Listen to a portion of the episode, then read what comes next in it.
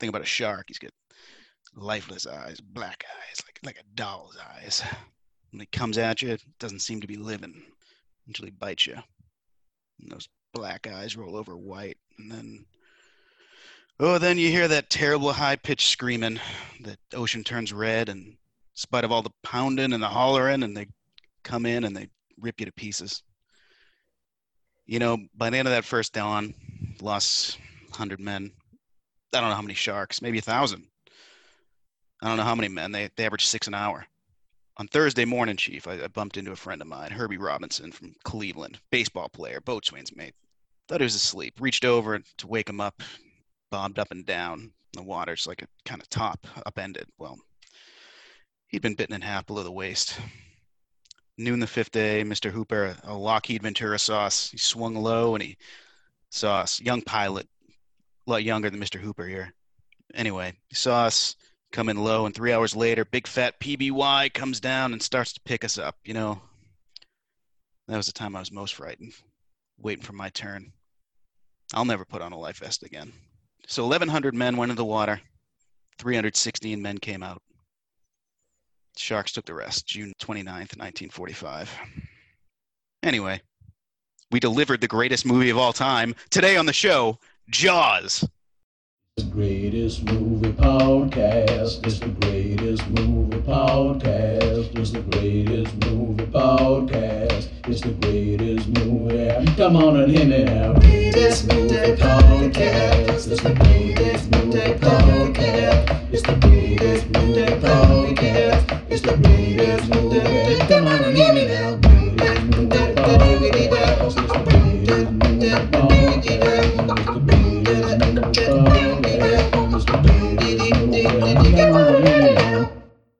Welcome to the greatest movie of all time, the podcast in which I, your co host, the great white Rick Barrasso, And I, your favorite co host, Wreck. Me, Tipsy Eclair. t- yes, we get uh, a very special guest on the show here, Ronit Hasson, uh, aka Tipsy Eclair. Derek, somehow she's been on the show. I mean, that's her first line. She's already got a better nickname than both of us, so I don't know how that worked. That's fine. I'm oscillating between that and Eclair Moldovia. I think I'm going to stick with Eclair Moldovia. Um, you say Claire Moldovia or Eclair Moldovia? Eclair Moldovia. Okay, Okay, with like a the pastry. A couple of accents on those. You, letters. you know, I haven't had an eclair in years, and I'm going to keep it that way. We're Well- pro Eclair podcast. I don't know. See, I, I don't know. I just think it's like the it's like the lower half of the pastry. Like I used to like it when I was a kid, and as I got older, I'm like, there's not enough going on here in this pastry. and that's why you're Eclair's first victim. All right. Well, anyway, this is the podcast. We're going to watch every single movie ever made, and we are going to help decide which is the greatest of them all. Today we've got Jaws. Uh, we'll get to that in a minute. How are you guys doing today? Well, we started off on the wrong foot, and it's it might just keep going that way.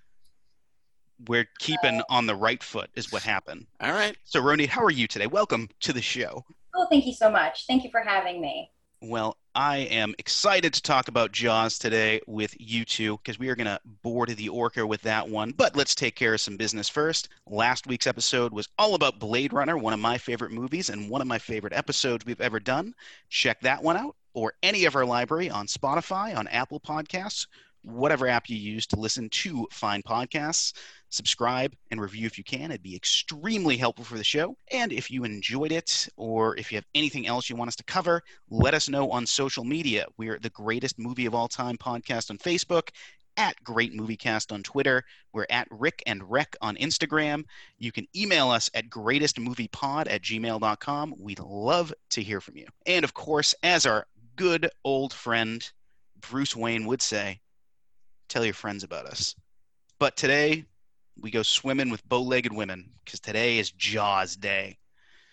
Jaws is a 1975 horror adventure movie directed by Steve something. Future, no kidding. Future guest of the show, open invitation. Steven Spielberg, please come on the show. It stars Roy Scheider as Martin Brody, Richard Dreyfuss as Matt Hooper, and Robert Shaw as Quint. It's adapted from a novel of the same name by Peter Benchley. It has an 8 on IMDb, a 98% on Rotten Tomatoes, and an 87% on Metacritic. Ebert, Mm. four out of four, sensationally effective. The demon himself, Gene Siskel, three out of four stars, said it evokes a primordial fear. And I found a negative review. Charles, I believe is Champlin, who I think is from he is from a newspaper. I forgot to know which one it is. He said it was boring on shore and the action was excessive at sea. So, Ronit, I sent you the list of movies we were doing, and you almost immediately chose Jaws. Why Jaws?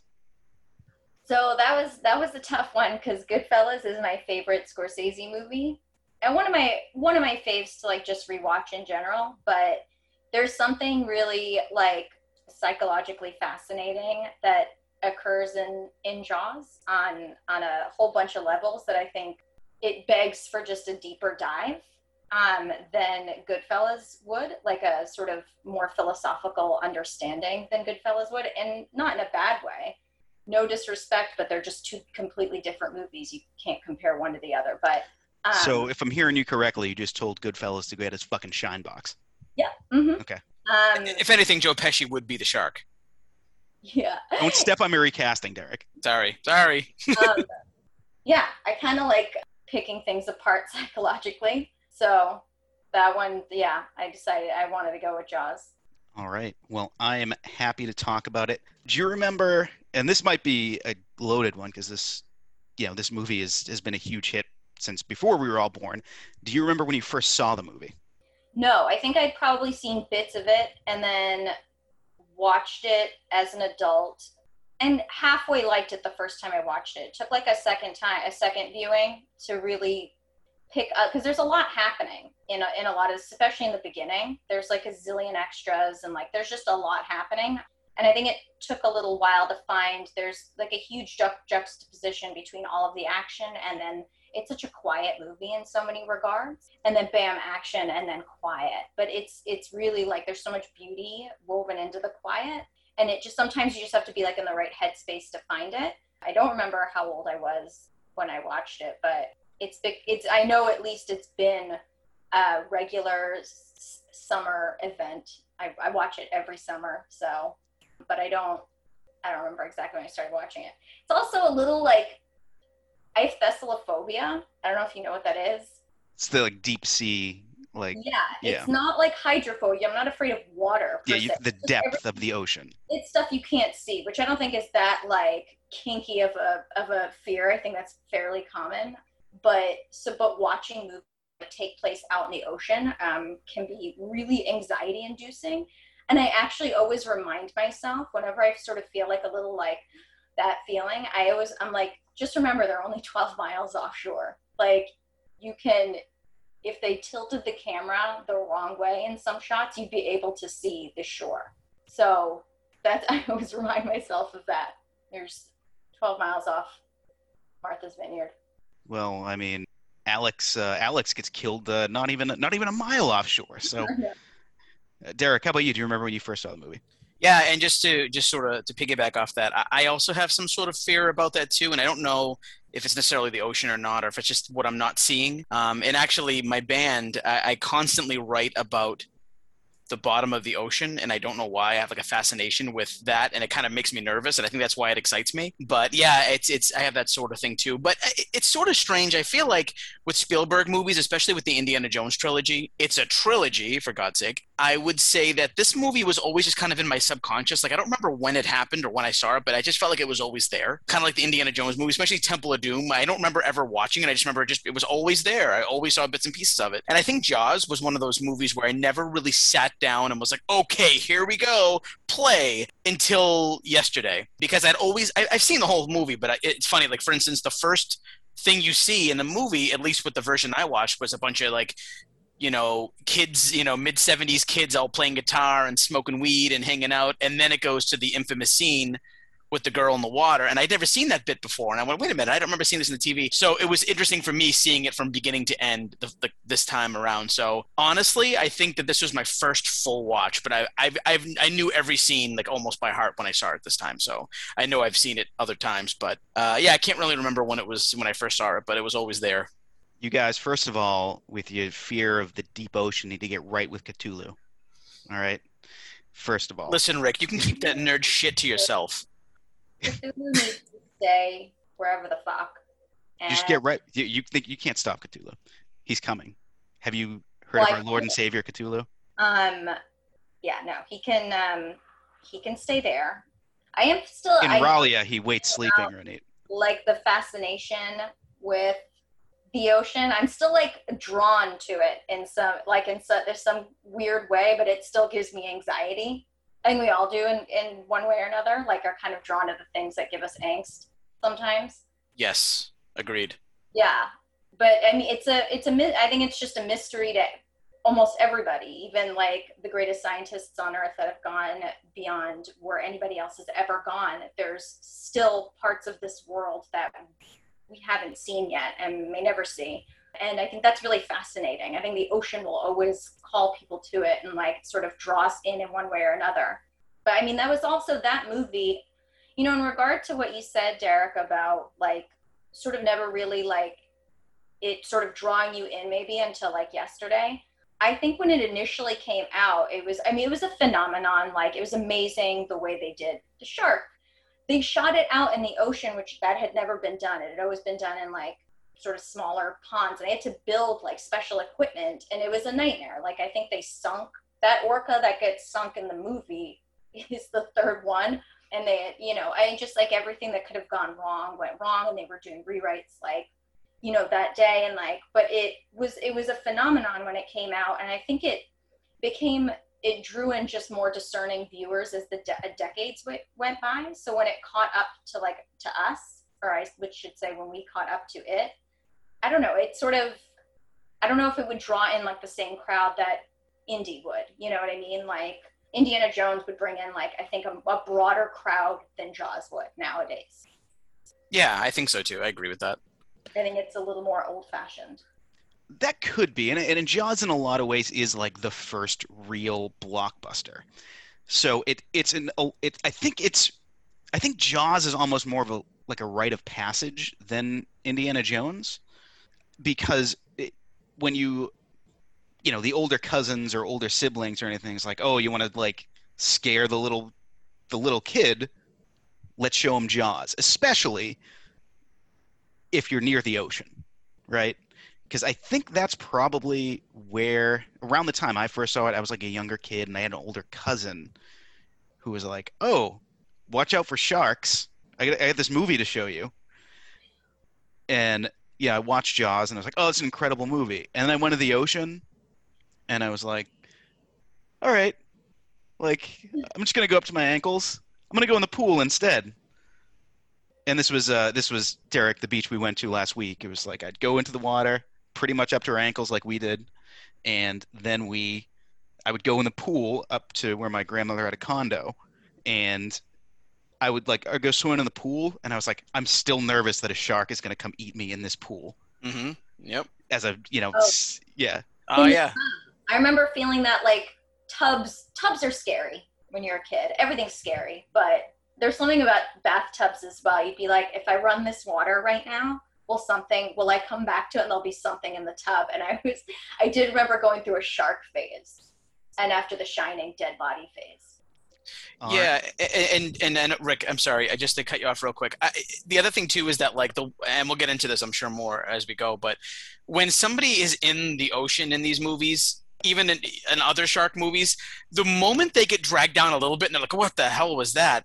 I feel like, what is that? Wouldn't wouldn't the shark's mouth be grabbing at your leg automatically to pull you down? I feel like a lot of like acting is like realistically wouldn't it be like holy mother of god something just bit my leg not just oh what was that you know what i mean it's kind of weird to me that that's always like oh what what what what, like what, what you know what i mean wonder, I wonder to that how much this movie put Shark Attack in somebody's mind, especially off the coast of Massachusetts. Like if something grabs you, you'd be like, "What the fuck is that?" Not having any any concept the shark might be there. Oh, it was a huge phenomenon. Like it was that was the summer of shark. Like everyone there was apparently everyone was seeing sharks on every beach that summer. And it's crazy because like that movie wasn't meant to come out in the summer. It was meant to come out like in the winter and then because of all the delays it came it ended up coming out in in the summer. Um, Happy mistake. right, perfect. Because it, it ends on the on the Fourth of July, and it was like, I mean, it, it was ever there were shark sightings um, everywhere. Like people were constantly seeing them in the water and freaking out at every beach in the United States. Um, like it was it was shark mania, and that no, you're you're it was definitely like a thing. And also like to your point about like from before about in like Indiana Jones, I think Jaws is more mature. Like I think Jaws is just a more mature movie. I think it takes like a like a maybe older, calmer mind to watch that as opposed to Indiana Jones, which is pure adventure from beginning to end. You know what I mean? There aren't a lot of quiet moments. I think it's it's a lot. Like if you had like a six year old sitting there listening to like Quint's speech, do you know what I mean? Or even relating to like the comparison of scars or things like those are all very adult themes.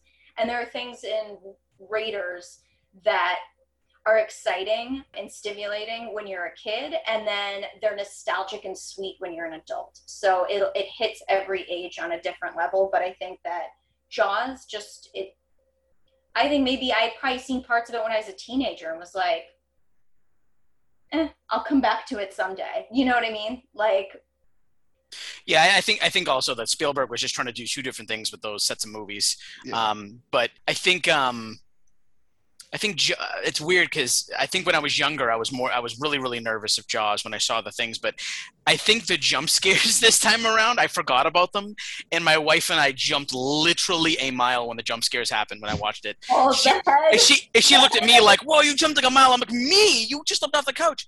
And it was that scene where like Hooper sees like the head pop out Ben, like of ben the boat. Gardner's head. I yeah. literally was almost in the ceiling because I didn't expect it, and it was just awesome that at 34 I could experience that again. It's it's so scary and the music is so loud in that scene. I always remember now to turn the volume down because that's really it's not the image so much as the sound that makes you jump. Um and like it is like yeah it's it's You, you make a good point though because even even I, I went to like a horror thing, like a haunted house thing with Rick. Remember we went to Spooky World and like Yeah. I think you were the one who was saying like what you see is not going to scare you. It's going to be the loud noises. So if you like I, either you or my wife was like just block one of your ears so you don't hear the loudness and you won't be as scared. And I walked through it fine after that. And I was like that's true. Like it's usually the volume of things make me more nervous than the actual image. yeah. It was i discovered that like in in high school and i used to when I, I knew you know you could tell like a scary part is coming up and i used to cover my ears and my stepmom always used to make fun of me and she used to be like why are you covering your ears? We're watching a movie. And i was like yeah it's the sound that's going to scare me not what i'm about to see. I mean Exactly. the two the two in tandem might be horrifying but what's going to make me jump um, and i'm very jumpy and it's al- it always embarrasses me so i'd rather sit there and be embarrassed by having my finger over my ears than um, by like screaming or throwing popcorn or like dropping my water So n- while while we're on the subject of jump scares and haunted houses, I think I just got to take a minute to recognize the Jaws ride at Universal Studios in Orlando. Is it still there? No, they paved it over to make make way for the Diagon Alley Harry Potter stuff. My dad dropped our camcorder in the water during the shark ride. Yeah, it's it's still so in in Hollywood, it's like Jaws coming out of the water is part of the tram tour, but the ride in in Orlando is gone, unfortunately. Although the, the stuff that they, that's there now is very cool. I do I do miss it pretty dearly, and just having because it's it's funny being from New England. You're kind of walking through, and the whole area was themed to like, oh, I'm like this feels very familiar to me walking down, eh, because it like it looked like Amity. Oh, so Oh, I anyway. remember, I'm so sorry. I didn't, No. I didn't cut you off, but I, I remember what my earliest memory of Jaws was learning that my aunt and uncle went on that ride for their honeymoon. And I must have been maybe like seven or eight. And I remember them describing it. And my dad was like, Yeah. He was like, The shark comes out of the water. And I was like, What? The shark comes out of like it was like hard. I do remember that. That might actually be like my, my earliest memory. I hadn't seen the movie, but I knew it was like about a shark, obviously. Um, but like I remember him describing it, and I was like, why would anybody willingly put themselves through that? That sounds so tra- traumatizing. And I was like, wait, people volunteer for this? And he was like, oh, they wait in line for it. And I was like, oh my God, what is wrong with people? And like, it was, I, I was like, how could you do this? Fine. Your problem now. It was a Yeah. great ride. I went on it when I was six, five, six, something like that. Probably before I saw the movie, actually.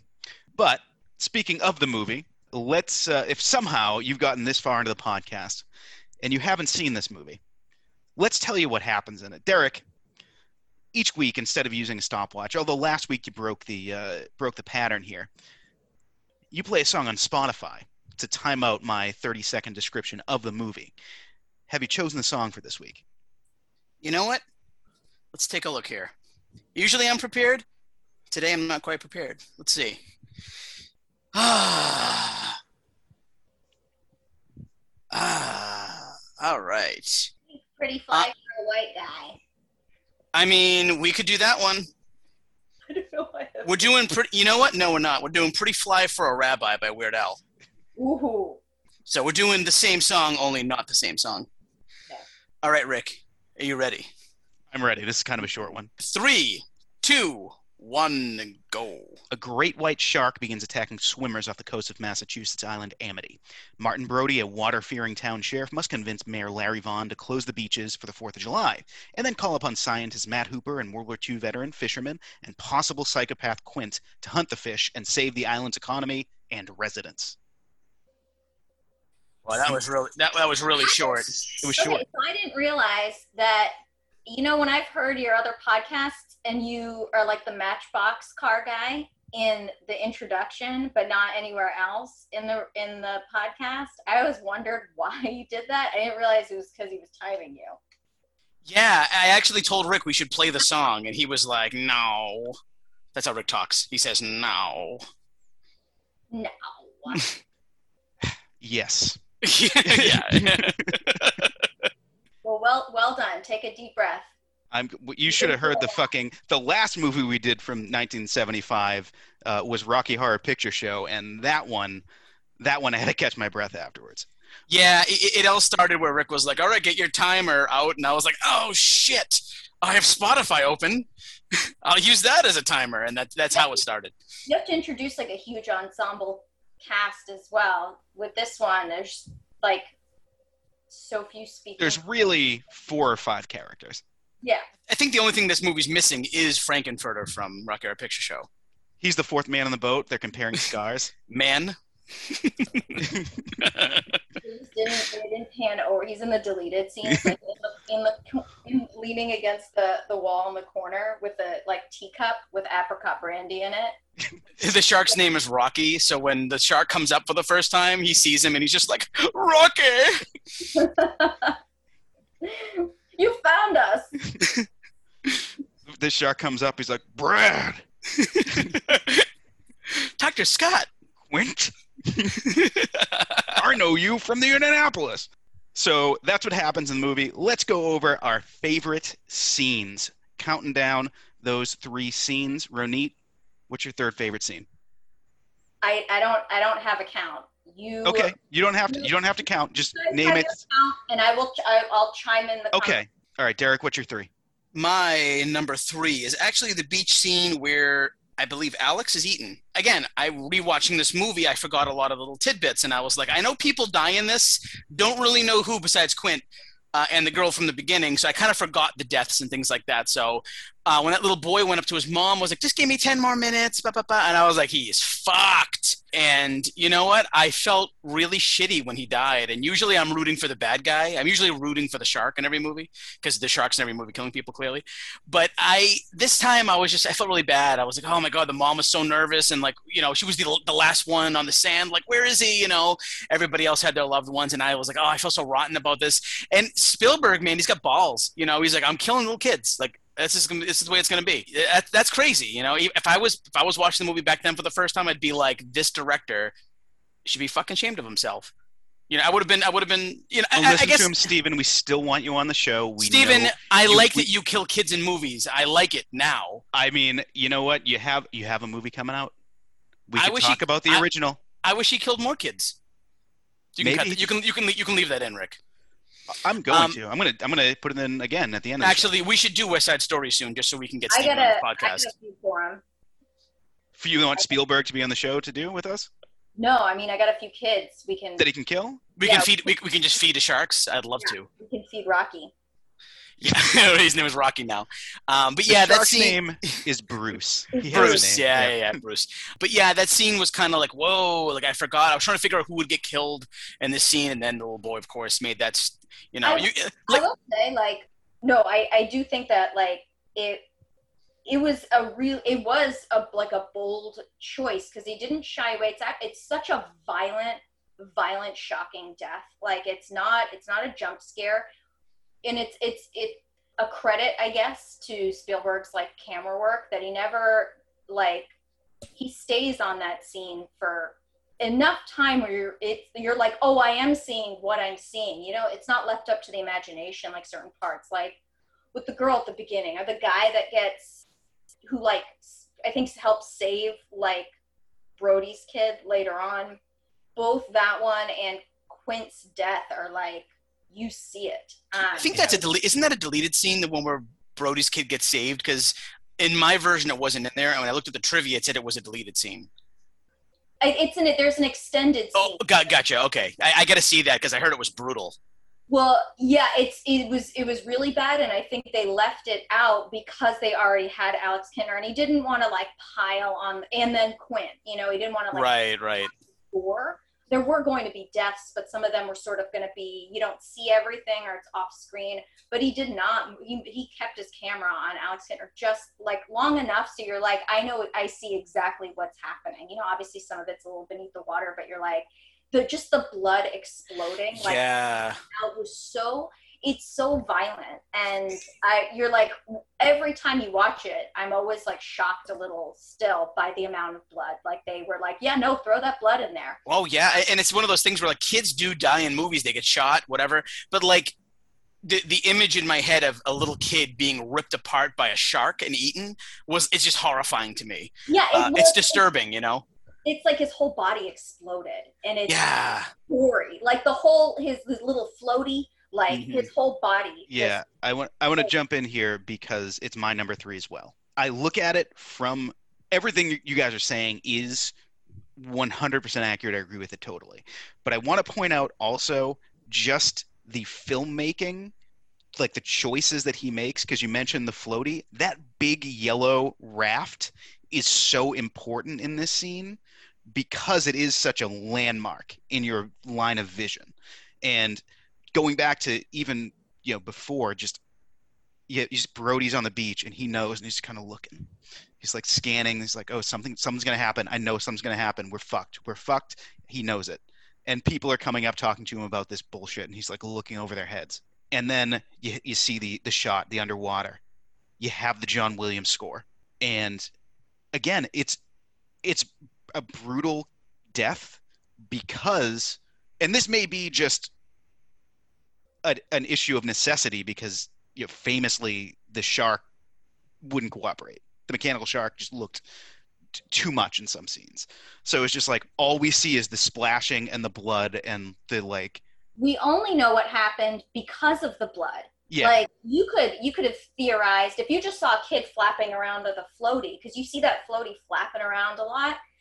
It's the blood that tells you what happened, and that you're like, oh my god, what? Because you know a kid could have come up and like you know what I mean, like kids splashing around. It kind of looks similar to kids just splashing around, you know what I mean, or like playing in the water. yeah, But it's the blood. It's that shock of red where you're like, oh my, like on the blue and the yellow that really tells you exactly what just happened. Yeah, and, and you know, it's, it's the big thing for me is that he didn't. He, Spielberg didn't throw a guy in there. You didn't throw a woman or a man. It was like innocence. It really that that's the point of the movie where things really start to turn for me. Like, okay, fuck this shark. you know what I mean? It was like, he also ate the dog. We're pretty sure. oh That's yeah, that's right. Yes. My favorite one is he definitely kills that guy who's in the sailboat. Oh, the boys. He's Yeah, like, the "Oh," boys. he- He's, he's, like, like, you you guys. should be careful. And he's like, ah! He's like, "You kids all right?" And they're fine. They're just sitting there normally. I'm like, "What is this?" And like, like you said before, Anit, like you know when something bad is going to happen. Directors, ha- all directors have a tell. You know, and Spielberg's tell is like he knows how to build intense scenes. You're like, okay, you know when it's coming. But also, of course, this movie has the biggest tell when the music starts. You know, some shit's going down. That that famous John Williams score. But yeah, that's that's such an iconic scene. And I, I will say the Alex's mother, Mrs. Kintner, gives such like a great performance in her scene where she slaps Brody later on the movie. Yeah. and she's got like such a distinct look to her. She is a she apparently is like an acting was an acting coach in Massachusetts, so she was definitely she was like a local. And you see her on the beach, is like, oh, this is not going to end well for you, and it like it works as well the second time you see it. Do you know the story behind her? I guess like 20 years later, she went into a restaurant, and when she walked in, there was like a picture on the wall of like that scene of Jaws, and she was like, "Oh my god, that was me! I was the mother in that scene." And they were like, "Are you kidding me? Let's call the owner." They called the owner, and the owner came in, and it was Alex. Oh, that's incredible. And they hadn't seen each other in 20 years, and they had like a big hug and like they embraced, and I was like, "That's so funny! Like, what a coincidence." There was a sandwich on the menu that's that was called the Alex Kintner. oh, that yeah, that's right. And she was like, "Oh, that's funny. I was in that movie." Oh, so you, you okay? So you know the, the you know the story better than I did. I did the uh, the fake version, but yeah, that I remember reading in the IMDb trivia and being like, "Holy crap, what a coincidence!" All right, Derek, what's your two? So my two is actually uh, Quint's speech, which we did here at the beginning of this episode. It's it's it's the it's the other rendition. it's the other turn of the movie for me because for me like i love action sequences and i love frightening frequent uh, sequence yeah frequences sequences but I, I love dialogue and i like how dialogue can build tension. And this is incredible. And i, I i'm not gonna lie i had a hard time understanding robert shaw most of the movie. I was like, what the fuck's he saying? But uh, for this scene specifically i wanted to make sure the subtitles on because i and then i again watched the, the scene again with all the subtitles to make sure i can see the acting. But i wanted to know exactly what he was saying and it's terrifying. Uh, and um, actually, my uncle Greg, there's a warning I give everybody who's around my uncle Greg. I say, do not bring up sharks or jaws unless you want to hear a 10 minute monologue. And he goes right into that Quint monologue every time, and he does it to perfection. So I'm like, guys, just don't mention sharks or. Get a, get a recording of him. We'll put it at the beginning. Yeah, he, he and then you have you have to sit through. You can't walk away. It's like it's, it's, it's rude. So I gotta. But but back in the day, he would do that speech, and I'd be like, "What the hell are you talking about?" And then obviously now I I know, and it's funny because right before that speech, you know, they're all laughing and they're singing and everyone's having a good time. They're drunk. And then he just gets into that that story, and it just it, it, it just twists and turns, and just the imagery of all. I think of almost like an old fashioned like a painting from like 400 years ago of like an ocean and all these people in it and there's like sea monsters coming out it's the kind of image i get of like this terrifying sequence of events and, and how many people there were and how many people survived. That's another reason why the ocean scares me so much. Um, being in the center of the ocean with your legs dangling down below the water and you don't know what's going to happen to you. There's so many different ways you can die really. And and so but i think i was always you know i've always been fascinated with sea creatures and, and like mythological sea monsters that this was like holy crap this shark is not a normal shark it's humongous. But um, that that speech is amazing. And there i think another big thing is you mentioned goodfellas before and i like how directors make a point to you know especially with the joe pesci scene where he's like funny how? How am i funny? And everybody around them is like their their smiles go to frowns throughout the scene. And just like that in this scene you know uh, hooper especially his his smiles go go to the sadness and frown. And it's amazing. The acting's phenomenal. And the scene builds so much tension in just just a short monologue. And and that goes to show you how great the acting is and how great the direction is as well as the music. So that's my number two Yeah, it's a great scene. My number two, though, is you're going to need a bigger boat. ad libbed Yeah. Well, apparently the story goes is that they kept because the boat itself was so crowded with the equipment that they were like, "Oh, you guys are gonna need a bigger boat. Like this is too small. This is too small." And Roy Scheider was just like, "Got it." but the it's like a it's almost like an anti jump scare because it's like there's no like s- swelling of the music, right? You, we talked about earlier, like the jump scares, like all the senses are like overwhelmed. It's like here it is, and it's like, what did I just see? What did I just fucking see? What happened? Well, it's And- when we come face to face for the first Yes, time, like see its face in like fully for the first time. you see Bruce. Bruce makes his appearance, He's like Rocky. Uh, well, if I'm not mistaken, too, is it maybe it's just me, but I always thought the line was, "We're gonna need a bigger boat." So clearly, I was wrong. But I'm wondering, is that something that people thought? Because I definitely thought that. Ex- I mean, Maybe you don't know, Rick, because you're you're a much bigger fan. But maybe it's wrong, but I think no, no, you're right. I you're, think, might, you're, I think he might say both. no, no, you, no, you. I, I'm pretty sure it's you're gonna need a bigger boat. But Yeah. I always thought it was weird, and I was wrong when I watched it. But um, it's sometimes also the way we hear those two words. They are a right, interchangeable, like, and so maybe in the retelling, it's the same way people always say, you know, the Luke, I am your father line, you know, misquote Yeah. that. or like hello, hello, Clarice from Silence of the Lambs. Like it's not a real line. It's, it's amazing. Right. And I think he does say you're going to need a bigger boat, but he says it twice. So maybe in the second time, he says, we're going to need a bigger, because he says, we're going to need a bigger boat, right? But I don't remember in the second Right, right. time he said it, you're or where. Yep. But Yeah, and it's I I love Quint's reaction to it as well because Qu- Quint is such like an Ahab figure. Obviously, he's like, "Oh, it's on! It's fucking on!" He's so excited. He's he's Mhm. pumped. But and then he sees the shark and it's like, "Oh fuck!" Like, we Yeah, might- we right, might right. we might be in trouble. Yeah, It's I mean, it, it there's a reason that line became so iconic.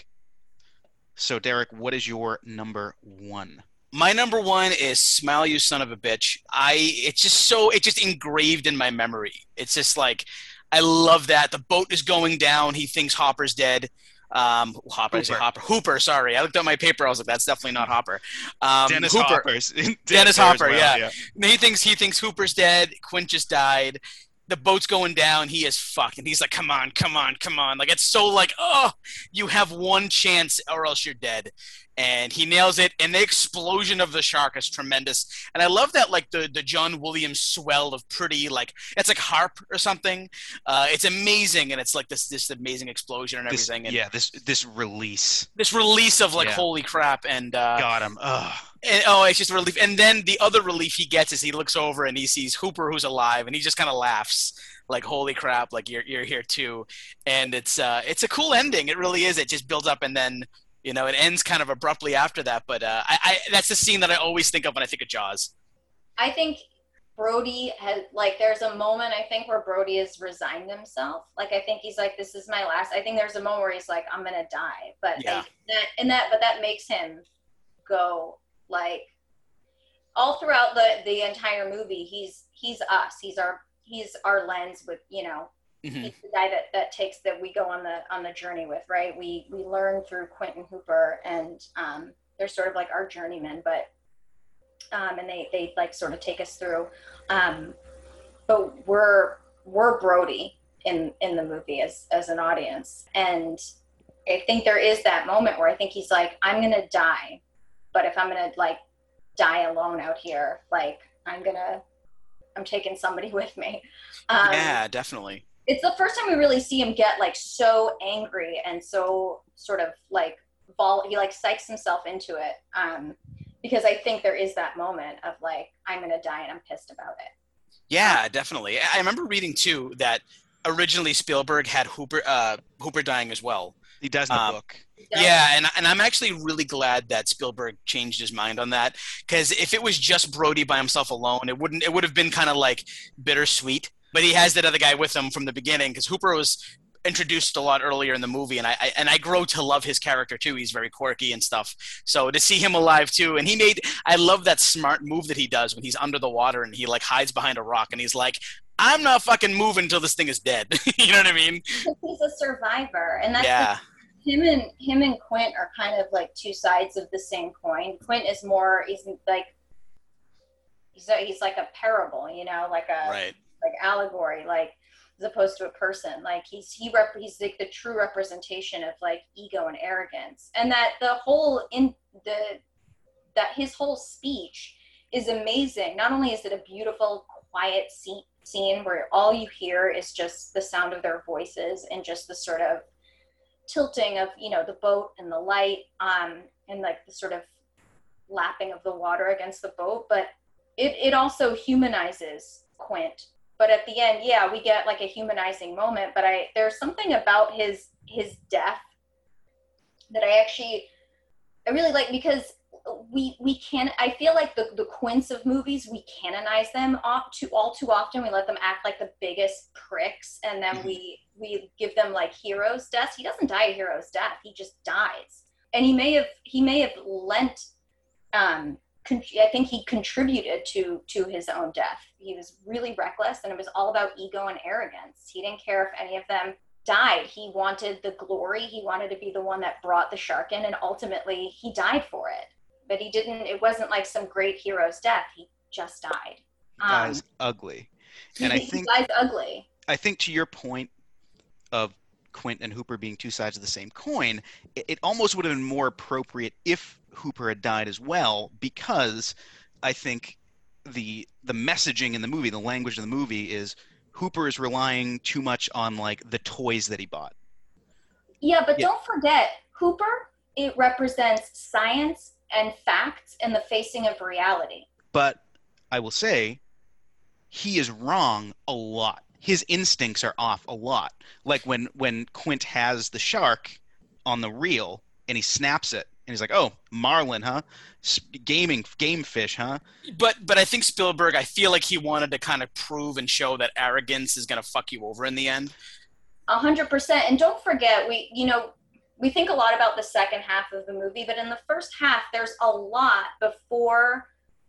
There's the one scene with Quint, and we don't see him for a while. There's a scene where you know with the nails on the chalkboard. Uh, Didn't make my top think three. About that any longer, and he's obviously like the town grouch and like the town alienator. He's that guy that makes his own terrible booze um, and just boils shark parts. And you know, a lot. There's a lot of. Um, there's a big statement in that movie about science and politics brushing up against each other. I actually couldn't help but think about COVID when Brody is like screaming at the mayor Yes. About a lot about a lot of that stuff and Hooper shows up and is like hey I actually do have all the answers and Brody's right like this I, is like I said this to Jen I was watching. I was like, "It's weird that this guy became president a few years ago."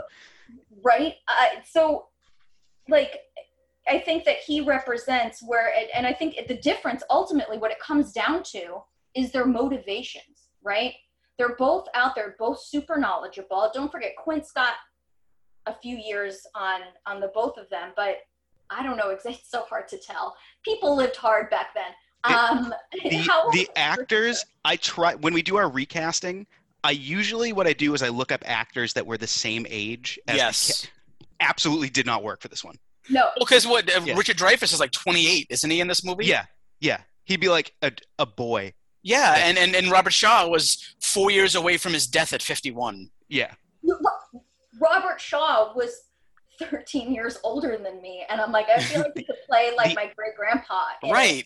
the Yeah, actor i cast in my i recast we'll get to it to play quint is 65 years old and you'd think he was 10 years younger than I went Shaw. I went way younger than you for for, Okay. for Quint. Yeah. Well, and you're gonna It's also confusing because like Shaw, and maybe to him the same way age makes everybody just look younger to to you. Um, but like he's like, oh, you college boy, and you're like. What? like Richard Dreyfuss seems like he's years out of college. I mean, he obviously Yeah. is working, you know, for, for like the oceanographic. yeah yeah uh, Robert Shaw and like I don't know maybe his arrogance and and the Richard Dreyfuss opposite. I, I don't know if it's gonna ring a bell, but I just wanted to bring up real quick that like Robert Shaw, he gave Richard Dreyfuss a really hard time during this movie. What I was reading, and I think also like Robert Shaw. Like I told my wife when we because she always helps me recast. She's always good at it, and I was like Robert Shaw was like 47 when he made this movie, and she's like I thought he was like 60, and I'm like I think it's the years of like. I, I- I can't tell. I didn't look into this, but I feel like Robert Shaw may have been an alcoholic and maybe abused abused his body a little bit. So maybe that's why he looked older and more rough. I think was I don't I don't know if you were around when I said this. My theory is everywhere you went up until like 1990 was 100% filled with cigarette smoke and it just aged people an extra 10 to 20 years. Right, right. Planes, restaurants, cars, wherever you went, all cigarette smoke all the time, aged people faster. And I think Spielberg let it happen too. He was like Shaw was being addicted to Dreyfuss, and he's like, "This is great. It'll be like when we get on, you know, when we start filming, you could see like the deta- the distaste he has for him." But anyways, that that was my little spiel. So let's get to my number one scene, and let's go to my quick honorable mentions. We mentioned before the townspeople bickering over whether or not to close the beach, and Quint's first appearance because it reminded me so much of the reaction to COVID. I, I had the scene where Mrs. Kintner slaps Brody and like they they have the tiger shark there and it's like oh fuck and then i had the one where brody and hooper are arguing with mayor vaughn uh, to you know where they see like the the defaced billboard but the number one scene listen there's of all the movies we've done if i had to rank my top three this would be in my top three scenes that we've done right and in no particular order uh, it's the scene in casablanca when they sing marseillaise it's the scene in It's a Wonderful Life at the end, and it's the Indianapolis speech. Those are the top three scenes that we've done on this show, in my opinion. And really, the the whole sequence from when they're drinking to the speech to when they sing to when the shark busts in is is the scene, right? But the Indianapolis speech takes this movie and gives it a pathos that other movies like this don't have. And even Jurassic Park, which we've done, which is a great movie and has great scenes, does not have this heart. And that's what, to me, and you can argue with it back and forth, that's why, to me, I take Jaws over Jurassic Park because it has the heart, it has the soul, and it has it takes Quint, who is a detestable character up until this point, and gives him so much more dimension. And you can, I mean, you can. I think that this that scene is important. Not only is I mean it's gorgeous, um, and it's it's one of the longest, like just straight scenes in the movie, and just it's a beautiful, quiet moment. It it human it works. It does so many. It it accomplishes so many things in one scene, but it it you know you and you can empathize with Quint and it gives you some insight into why maybe he is the way he is. You know, he thinks he's like gonna maybe finally chase down his last demon with every shark he kills. You know, you kind of you see already like you think back on all the sh- the dead shark bones, you know, that were like the cemetery of sharks that are in like his shed or whatever and you and you're like okay like he's been sort of chasing the, the shark. He's been chasing the like he's chasing the dragon like an addict like yeah. Uh, like, an, like an addict. yeah. Um, oh he's not jumping the shark he's chasing the shark. And um the shark jumps him i guess. Um i think that was like maybe he thought it would bring him some solace and it gives you some insight. You can still always he's still a person. He's still responsible for what he said, what he's done. He almost gets them killed like a zillion times. He's very reckless. Um, and ultimately, I don't. I think I'm fine with Richard Dreyfuss surviving because the two of them, their their motivations are so uh, different for why they get into it. Like Hooper is like, "Hi, I'm science, and I want to do the right. Like I'm in science because this is like also like the, this is the right thing to do. Like he's not. He's volunteer. He he he bought all his own equipment. So real real quickly, and I'm gonna I'm, I'm gonna let you finish, but uh, uh, so Hooper in the book actually. I know I know what yeah, happens in the book. Yeah. So and I'm not saying it to you. I'm saying it to our listeners who may not know. Is not such a great guy and sleeps with Brody's wife. So imagine that in the movie adding like a romance? Like yeah. It, it just doesn't need it at all it doesn't need it. i'm glad it was cut. So when he dies in the book maybe it's a little bit more karmic justice. Right right. But uh, yeah it's just not needed. It's not needed. No right. so needed. so we're neat yeah go go on. But hooper in the movie is his motivations are pure. Um it's it's science and also because science helps people like that kind of science not not for profit not for ego not for just for for just self. Yeah he's not um, looking for a trophy like quint. No, he's not looking for the reward money either. He doesn't give a shit. He can buy all his own stuff. He's out there because it was the right thing to do. He wasn't he was supposed to be like on some sort of expedition and he didn't go to help them. You know right. like with a police chief and a psychopath in their little boat on the ocean like that's pretty selfless. Do you know? Yeah, absolutely. about it. He had no skin in the game. He didn't live in the town. He didn't work there. He was just he was he showed up to help, and so he had no skin in the game. Yeah, and and to to everyone's point too, I think that if it wasn't for this Indianapolis speech, which is incredible, if it was, and this is one of the reasons why it's so important, but I feel like if this speech wasn't there, Quint's death really wouldn't have mattered as much. It would have just been, oh, that was crazy. Did you see that scene where that guy got killed? No, at this point, he's a human. We know him more. We care about him a little more. And that's why his death is a little bit more, you know, horrifying in, in, in, in that sense.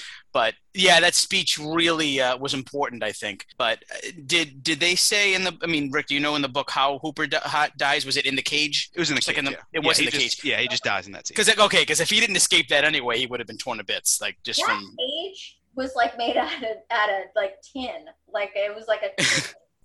You go in the cage, cage go in the water, sharks in the water. So. I, I think with with Quint, I think it's, I mean, they wouldn't have had the terminology for PTSD at the time. They probably would have called him shell shocked. Right. But bringing that into a blockbuster movie in 1975, and maybe it's the rest, maybe it's New Hollywood seeping into popular cinema, uh, or you know, populist filmmaking, I guess you'd call it. But it's lesser movies wouldn't have that. All right, No. wouldn't wouldn't have that dimensionality. But Yeah. those are our favorite scenes. Let's talk about our least favorite parts of the movie. Uh, Derek, what's your least you favorite know, part of this movie? I really couldn't find a lot that I just like detested in this movie. agreed. which is obviously a good thing. If I'm really going to nitpick here, this is going to be something that people are going to be like, "Oh, who fucking cares, Derek?" And uh, you're right, you're right. But I didn't really like the shots that Spielberg got in the water of like another shark who's supposed to be Bruce because Yeah. it, it doesn't look like Jaws. It doesn't look like Bruce at all. It looks like another great white. Because like Bruce's mouth and his like head is like fucking ridiculously big. Like ridiculously big, and the shark, the shark he was getting in the footage of, I'm like, that's not Jaws. like, you know what I mean? So that, that was like my little nitpick of the movie, but I really couldn't think of anything else. Rick, I'm hoping you can find something else that I couldn't think of. So my my least favorite thing of the movie is not necessarily something even the movie itself. It's that this movie was the beginning of the end for 70s movies. All right? It made so much money. It was so popular. It's this and Star Wars, two movies I dearly love. That every Wait, wait, wait, wait, wait, wait, wait, wait, wait. You like Star Wars? This is I- new to us in the show. I enjoy it. Now, this is where I'm going to bring up that The Last Jedi is the best Star Wars movie. Oh my god. So, Anybody want to replace me in the show? Just speak up. I've officially just succumbed to the heat. You've, you've melted the ver- the last shred of my brain. Bernie, you you are going to be among the eight guests we have when we do the the Last Jedi movie. Who want There's not going to be any room for me on there. I'm gonna go clean up the last bit of my, my cells on the floor. So anyway, two movies that I dearly love, Jaws and Star Wars. Basically are the starting point for the boom or bust blockbuster industry that we have had the last few years. Now COVID fucked up Hollywood completely. But if you look back, every summer there were like three giant hits and three movies that made a fraction of what they were spent what it was spent on it and it's jaws kind of did that accidentally i don't spielberg definitely didn't want that to happen. And it, it's more of the reaction to it. So the fact that you see the beginning of the end of the new hollywood era almost like right in the thick of it. Like when we go through the oscars at the end of the show the movies that are fucking nominated there's three all-time classics nominated for Best Picture, A- and and Jaws kind of is the first like what is it like a violin or a cello or something like that string in the dun uh it's the first and it's like oh what's that off in the distance that's going to come and eat this industry alive so that's my least favorite part of the movie. I want to slap you and hug you at the same time. i get that a lot I'm sorry, that just tickled me the right way. Uh, I just like your metaphors.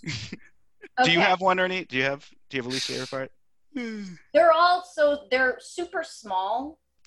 One thing that sort of bothers me, and maybe I just I just missed it. I feel like if somebody listened, they'd be like, "Ugh, whoa, ugh," and I'd be like, "Shut the fuck up." Um, but something that I didn't, I thought that the um, the continuity of time. It was hard to tell how much time had passed between the girl dying, the like there were there were moment there were days that where they point out the passage of time and you're like wait what? Like there was i guess that when they show all the the people pouring into town to um for the $3000 reward they were like she's uh, put an article in, in outside papers and they're like her kid just got killed yesterday. And i was like wait so that happened in a day? Yeah, this whole movie takes place over like three days. Yeah, it's a little odd. Yeah. so that's that's what i don't understand like how did you even manage how does that how did that physically happen that would be a lot for today but with back then technology and not only that but they were in like this small you know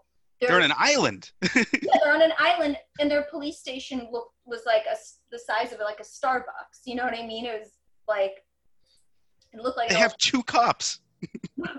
right one more po- they had more politicians than cops um and so that that was sort of like i thought that was maybe like Because when they catch the tiger shark, Hooper says everything it's eaten within the last 24 hours is going to be in his digestive system. Right. So, the yeah. scene with Alex's death up to that is less than 24 hours. was anybody else hoping that a kid came out of that shark when he yes, pulled that of out? course. Yes, we were all hoping for that, Derek. right Not anti-children. I'm just saying. it was yeah because it was that what yeah he says in 24 hours so that does that is representative yeah so all of that stuff she published all of that stuff in the paper somehow he had also called the oceanographic institute and they sent somebody down and they caught a shark and you're like wait they're saying in the last 24 hours that was just also a day ago. And i was like i remember yeah watching that. And i was like wait how much time has gone by? When did this start? Is this like is this like independence day? Because they gave you markers. They were like july 2nd july 3rd july 4th because they tell us that it's 4th of july at the end of um at the end of jaws. That's like one of the I mean, the only thing we know for sure is it's Tuesday. I, I wonder if the the producers of Game of Thrones like made a phrase at the end of season seven and season eight. They're just like, you know what? Just jaws it. Just just just speed up time. Have have Lord Varys travel around the world in a second. it's like wet hot american summer We're like an entire summer's uh, activities have been, get packed into into one day Right. My my favorite time like dilation in movies is uh, is The Mummy Returns, where Brendan Fraser holding his child outruns the sunrise. And somebody like mathematically was like he was running three thousand miles an hour in this scene. yes. That's amazing. Oh my goodness. I say the only other thing was what Derek said before was about because you could tell the shark was significantly thinner. Jaws, Bruce is wide. Bruce, Yeah. Bruce is Bruce is thick with He's- two C's, I was gonna say three C's. three, four C's. Um, so he's supposed to be, and actually, I thought it was funny because they call him Bruce or call him. They always refer to it as a he, and actually, female sharks are bigger than the male sharks. So, great female great white shark is like up. I think usually up like the biggest ones are like maybe 18 um, feet long, and then the males are between like 12 and 15 feet long. But they were saying they were like, oh, that's at least he's like, oh, it's 20 feet, and he's like 25, and you can't tell if he's they're actually basing that that whole that little exchange between Quentin Hooper. I was you like, know, you tell is you look from the dorsal to the tail. Right. They're also just guessing. He's like, no, one of them says it's 20 feet, and the other one goes, it's 25. I don't even remember who it was because they were so competitive, but it was. I thought that was such a funny exchange because it's hard to tell if you were like, are you? Do you actually believe that's 20 or 25? Or are you just saying that to outdo the other person? No, no, no. It's a megalodon. Right, right. It's It's two sharks together. it's not an auction. It's Like- three small sharks in a trench coat. It's bigger Jaws. Do you remember that in Family Guy? Bigger I- Jaws. 20 feet over here. So you know the interesting one of the interesting things about great white sharks is that scientists don't know how they mate. They've never captured that because their their like territory is so wide. We can't have them in captivity. So we can't really observe them. We like scientists just have to get lucky and be like, I thought sharks, See sharks shark were just lucky. like celibate. yes, no, they, they that's they or no, not that we haven't seen them mate. We haven't seen them give birth. We don't know how they give Ah. birth. I think it is, but I yeah, don't no, think It's never been recorded. There's only been like one. I think one person who said that they ever saw like they came across it like by accident. Was that Quint who said that? yeah. Like person. Like no, no, I know, I know. I'm That's, just, I'm just. that's the thing about a shark giving birth. It's, it's got- I've got seen it. It comes out of its. placenta, like a like a doll's placenta. It comes out of its mouth. He's like, I'm a midwife for the ocean. yeah, yeah. He would be a midwife. I'm a I'm a I'm an ocean doula. So let's get to medals because we still haven't done medals. Derek, who's your bronze? My number three goes to Robert Shaw. Uh, how can you not have him in your top three? He's incredible. Quint is that we we've talked about it so often in this on this episode, but he's he's so great. He's he's the arrogant piece of shit asshole until that speech, and then you're like, oh, I kind of like him now. He's kind of cool now, but he's still kind of a jerk. Quint is is for me. Uh, we we bring I bring up Game of Thrones every once in a while. He does the like. Every once in a while. I haven't mentioned Game of Thrones in a while, at least in six You episodes. mentioned it literally three minutes ago. No, you know what I mean. This episode, I have, but a few episodes. Okay. So he's like the Oberyn Martell, where like, just fucking kill the mountain, goddammit. Nope, he has to have his ego. He wants to kill the shark. He's not being smart. Like, you know, Hooper's a little bit smarter. I like the contrast. I think he did a great job. I have nothing more to say because it's obvious he's in everybody's top three, so he's my number three. Yeah, he's my uh, my bronze as well. Robert Shaw. Indianapolis speech is incredible. Quint, even that scene where he scratches nails on the chalkboard, he walks in, and you're like, I know who this guy is immediately upon seeing him, and it's just it's just an incredible performance. Ronit, did you have a, uh, a, a top three or? You know, I actually don't think that anybody, for me in particular, it, like, it's actually, I think that the, my top three would be the ensembles. And I also, because I think that they're more representative of their traits than they are of like individual characters. And I think they're all three of them. To me, it's like not, I see a bunch of like characteristics having a, a conversation. Do you know what I mean? Like brushing up against each other. Three people who otherwise would have never been out on a on a boat together. You know, only only like a bunch of like violent deaths could have brought. Only a very bizarre situation would have brought these three people together. And I thought that for I guess at the top, it's no one individual. I can't narrow it down. I think is really really unique and special in their own way. But So you pulled a Derek and you had a three way tie. it's it's the I, to me the number one character is what the movie is actually about. No it's it's a, a higher than one in one individual actor. Like that's why i can't or, or character i can't narrow it down. It's it's Sure. the entire it's the the story. It's everything that the film is trying to say um, and everything that it that it captures. Because it's bigger i think it's bigger than itself. All right, Derek, who's your silver? Uh, my silver goes to Richard Dreyfuss. I, lo- I loved him from the first second I saw him. He's uh, he just reminds me of somebody I'd hang around with. He's just quirky. He's funny. I love his. You know, I like when he gets angry. I love his anger, the goofy faces he makes, things like that. I like his smarts and stuff. Like you're right, you had mentioned before, like he doesn't make all the best decisions, but again, he is a person. He is a just like all the rest of us, and they do make mistakes, regardless of their title.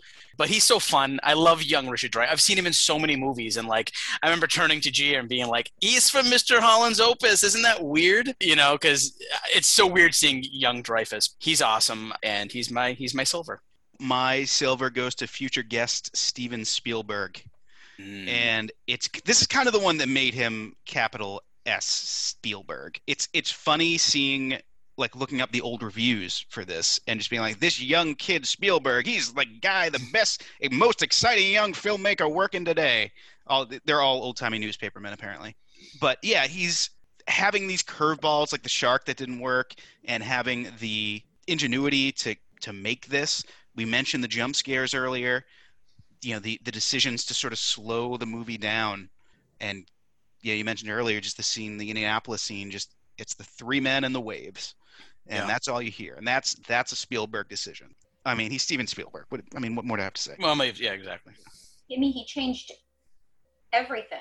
Yeah. It was a wildly, it would have been a wildly ambitious project for anybody, but somebody at even today, not just for 70s standards, but like today at like 24 or 25. That's huge. That's a that's a big movie. And he's there's something very DIY. I think that always comes through in his films. Like even even some of his films that aren't the best ones, um, or even some of them that you're like, mm, I would have taken that scene out. There's still so much love and heart in all of them, and I think that's like the the arc that because uh, none of his all of his movies are wildly different. Like none of them necessarily have that. There's no like overlap. You know what I mean? For the for the most part, unless it's a sequel. But there's yeah, there's just there's a lot of love that I think comes through, Absolutely. Um, and it in somebody else's hands it might have been very stale, and there would have been a lot of different decisions. Psychological director. Definitely. Derek, who's your gold? So my gold is a tie between Steven Spielberg and the crew. Just from what I know of, of all the troubles they had going through this, I can't imagine just being a crew member and being utterly exhausted every fucking day making this movie. Imagine Uh, the first two boats that sank. I, right, exactly. It's just it's you know it's it's horrifying. The, the pay probably wasn't great for that just being a crew member, and it just seems like a lot. But you know Spielberg. I was just looking at it just now as you were talking. I just wanted to make sure I knew Spielberg's age, and yeah, he was in his late twenties when he made this. Like, I, I look back sometimes and I'm like, how are these people doing these things at this age? It's amazing to me. Um, when I was younger, I, I feel like now that I'm 34, I'm like, wait a minute though, I'm still a kid. Like when I looked at somebody who was 34 when I was a kid, they were like a man and had thick hands and had hair and all and I'm like that's not me. Like what happened to my generation? I feel like we're all kids still. And looking back I'm like Steven Spielberg was late 20s when he made Jaws. Like I think of like famous albums. I'm like Sergeant Pepper came out when John Lennon was 27 like to me things like that are like it just fucks up my brain. But you're right Rick he's Spielberg now even back then like when he made this movie it's like damn like was that his first big movie that, that was the first Um, the first big big one Was was Close Encounters before this? Maybe. maybe maybe it wasn't had Duel, Duel, was small as a TV. yeah, movie, but this is yeah. like, I mean, I could see somebody at his age writing, and again, age doesn't matter, but just for me, I could see somebody writing this at a younger age, but to to take on like, yep, I'm gonna go ahead and I'm gonna take on this movie. I mean, Peter Jackson was a lot older when he took on Lord of the Rings, but this movie is like, if I was a director, I'd be like, you can, I'll pass on this. I, I, want to keep my sanity. So i I I think like. There's a lot of big movies that have the same sort of situation where, like, The Godfather was really difficult to make, almost got canceled. So, Jaws, it's like, uh, it's amazing what he did. so he had made three films professionally before this. One was Duel. Actually, no, he he directed only two before this. The one right before this was Sugarland Express, which is kind of his like introduction to the world. Hmm And then there was Jaws, and then it was Close Encounters, Right. and then now he's fucking Spielberg, and then he kind of missteps with 1941, and then Then he came back hard with then he how about Jones. Raiders, E.T., part of the Twilight Zone, Zone movie, Temple of Doom, The Color Purple, Empire of the Sun, and then Always, which isn't very good, and then Last Crusade, Hook, Jurassic Park, Schindler's List. Like the yeah, fucking- the, the, the, yeah. then the '90s. Yeah, Like what? yeah, oh yeah. man, that's incredible. So yeah, just to be like, I'm gonna take on this movie about a, a, killer shark and let's see if it works. I would have been frightened, uh, you know what I mean? Because who knows how the audience is gonna react to this? Especially the movies coming out in the summer. People like to go out in the summer, not like to watch movies back then in the summer. You know, everything fell into place in the wrong way, but then really worked in his favor. So I'm glad it worked in his favor. He's So- tenacious and, Yeah. and he gives a shit about what he does. Like he will look at all the stuff that came. You know, we've already discussed, but things that haven't been mentioned, like you know, shooting out at sea. You know what I mean? Yeah. And all of the challenges that come with it, waterproof equipment, all keeping your crew alive. like Right. dealing Yeah. with a psychotic drunk on set who was harassing Right. all the other actors. Like, right and, and- and they were- they were like when robert shaw when, when he was sober he was a perfect gentleman but when he had his first drink like stand clear But yeah, I mean, the Indianapolis speech, like they almost cut it because he was too drunk on, on the, the first time they tried to shoot. yeah Like, i remember He, he, said like, he was like, "Give me one more chance. Give me yeah, one more chance." he- Yeah. one more chance and i'll nail it and he did so Yeah. So my gold goes to John Williams, and I really love this score. Actually, I think there's so few pieces of music that you can identify from one note, and you know exactly what it is. Right? the The music captures the mood of each scene so well. The strings of the main theme, and I love like the jaunty adventure music when they're when they're like chasing the shark with the, when he has the barrels on him. Yeah, kind of the happy, sentimental music. Yeah, yeah, and it's just like, oh, this is gonna be good, and then things just go badly from there. Technically, technically, that's two notes. Yeah, I could get, nah, I could do that. I think it's like dun, I It's- mean, I of think- I- course, but I could do, yeah. I could do that. I could identify it from one. note. right. No, no, you're and, and again, I wasn't putting down the score, but you're right. It's like the most when you think of the, the Jaws, you think of the theme. Bottom line, yeah, you're right. I would say, I mean, I don't know if it's best piece of music, but it's definitely his most iconic piece of music. I think so. At least in the I- top three is. I think, I mean, I'm probably missing some, but it's not as this- big as it's like, it's, it's, it's not it's as like big this, as. Jurassic Park and Superman are probably my I, see, I was gonna say it's not as big as the banquet scene in Hook when they're eating fake food, but my number Yeah. four greatest scene in the history of the movie. I'll mention that. Every every kid's dream come true. Uh, Yes. Can I just say what I, I think like the MVP is with the Yeah. I honestly, and this is no bullshit. I think it's the it's just the story itself. It's so much bigger than any one like character. But I I think the sleight of hand also that the story does, because and Spielberg is really really good at this at building suspense and because it's the payoff is so huge we don't meet our title character until over an hour into the movie. And granted some of that was just because of technicalities like they had so many issues with the shark and it was easier and it, it works because what you don't see is so much scarier. And that is what's so scary about the ocean what you can't see and he really he like he leans into that. But i think that you know the whole time they build it because the, when you don't introduce your title character for over an hour it gives you time to allow everything you know about it to be told by other people. We don't know jaws. It's an animal. It never spoke for itself right? Jaws almost doesn't matter because the story isn't about jaws and that's the sleight of hand. It's about us. And i think because they talk about it almost like jaws is uh, like some sort of mythological beast, right? When it's really just something we don't. I think this movie is more about our primal gut reaction to something we don't understand or can't control. I ultimately think that's what this movie is about. Um, and he allows the tension to just build and build and build. And sure, it is a little bit about man versus nature, but it's really it's so it's so much more about us than it does. We don't. What do we really learn about the shark? Nothing, because it doesn't matter. The story is about the, the people in it, and I think that it's a non-human entity. And I think that ultimately they talk about what a predator it is. It's an eating machine. It kills. It kills. It kills. But the biggest predators in the movie are the people, right? The ones that are out there because Jaws doesn't has no agenda. It just it it operates purely on instinct. But we as as humans, we have consciousness, right? Swims, choose- it eats, choose- it makes baby sharks. Well, we we choose to to prey. If we prey on something, it's a choice we've made, right? And and I'm not dis- disagreeing. I mean, the the shark was a menace. I get it. People are dying, but it's still about like our it's still about our our choices. Um, yeah, definitely. is I think that was like the ultimate sleight of hand because Jaws is not the main character. It's not a movie about a shark. It's not. The shark's barely in it. It's about us and how we reacted to it. That's what the story is really about. And I think that's where the brilliance is. That's why I couldn't pick like a one particular character, one thing over the other. To me, it was like the entire story and what it was it was ultimately trying to say without without directly addressing it. That was my Well said. Well said. Good point.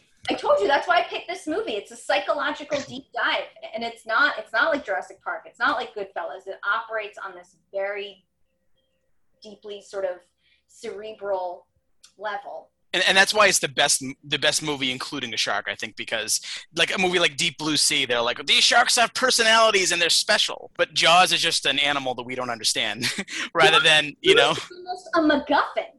Yeah Yeah. He's, he's dropped in there. They throw him at this town to create, and it creates all of this chaos pours out of it, right? It- and it's it's you see people's worst and best impulses rise to the surface, and you see that I think in people like Hooper and Quint, Brody, the mayor. If anything, the mayor should have been eaten. The mayor should have totally been eaten. Him and his pals who get on that get on the boat and start That going- raft, the jaws should have just jumped out and just Yep. taken off his head. like Free Willy, but it's just like takes the head with him. When, he, So- when, when they make Brody like scoop out chum into the water, it should have been parts of the mayor. Pieces, pieces of town council. Like, there's the alderman. Fine, Well, here. well, listen. If they if they don't want to, you know, stay out of the water, and then he goes and like convinces the other guy to go into the water, like with his wife and grandchildren. It looks like. What kind of danger are we putting these people in? Like these kids. It's so screwed up. I love it. But I just want to go back a second and just recognize that Derek said a little earlier that his recognition of men were that they had thick hands. No, well, because my grandfather, when I was a kid, he had like he had big hands, and I was like, oh, like my brain was like, oh, when- when you get to a, you know, like when you you, you look at you look at your parents or your father, your grandfather, like they have older hands, and I'm 34, and my hands look like that they were when they were 16. You know what I mean? They still, I, I, I don't. That's just something that's in the back of my brain. But you knew what I was saying. Get out of my face. Let's go to one of my favorite parts of the show, and that is recasting. Oh yeah, So, I, Derek, I think you and I Sa- both did Brody, Hooper, and Quint. that's correct. All right, Ronit, do you have any uh, any recasting thoughts, or are you gonna just react to ours? I mean, I had, I had, I threw, a, I threw a couple in there. Okay, So Here let's- basic as fuck casting choices. let's start with Hooper. Go. Why don't you go ahead? Okay, Derek, who's your Hooper? my Hooper, I went with somebody who was in the younger side, somebody who I thought in the last few years or the last decade or so has shown me he's more than just one character because he's primarily known for one character.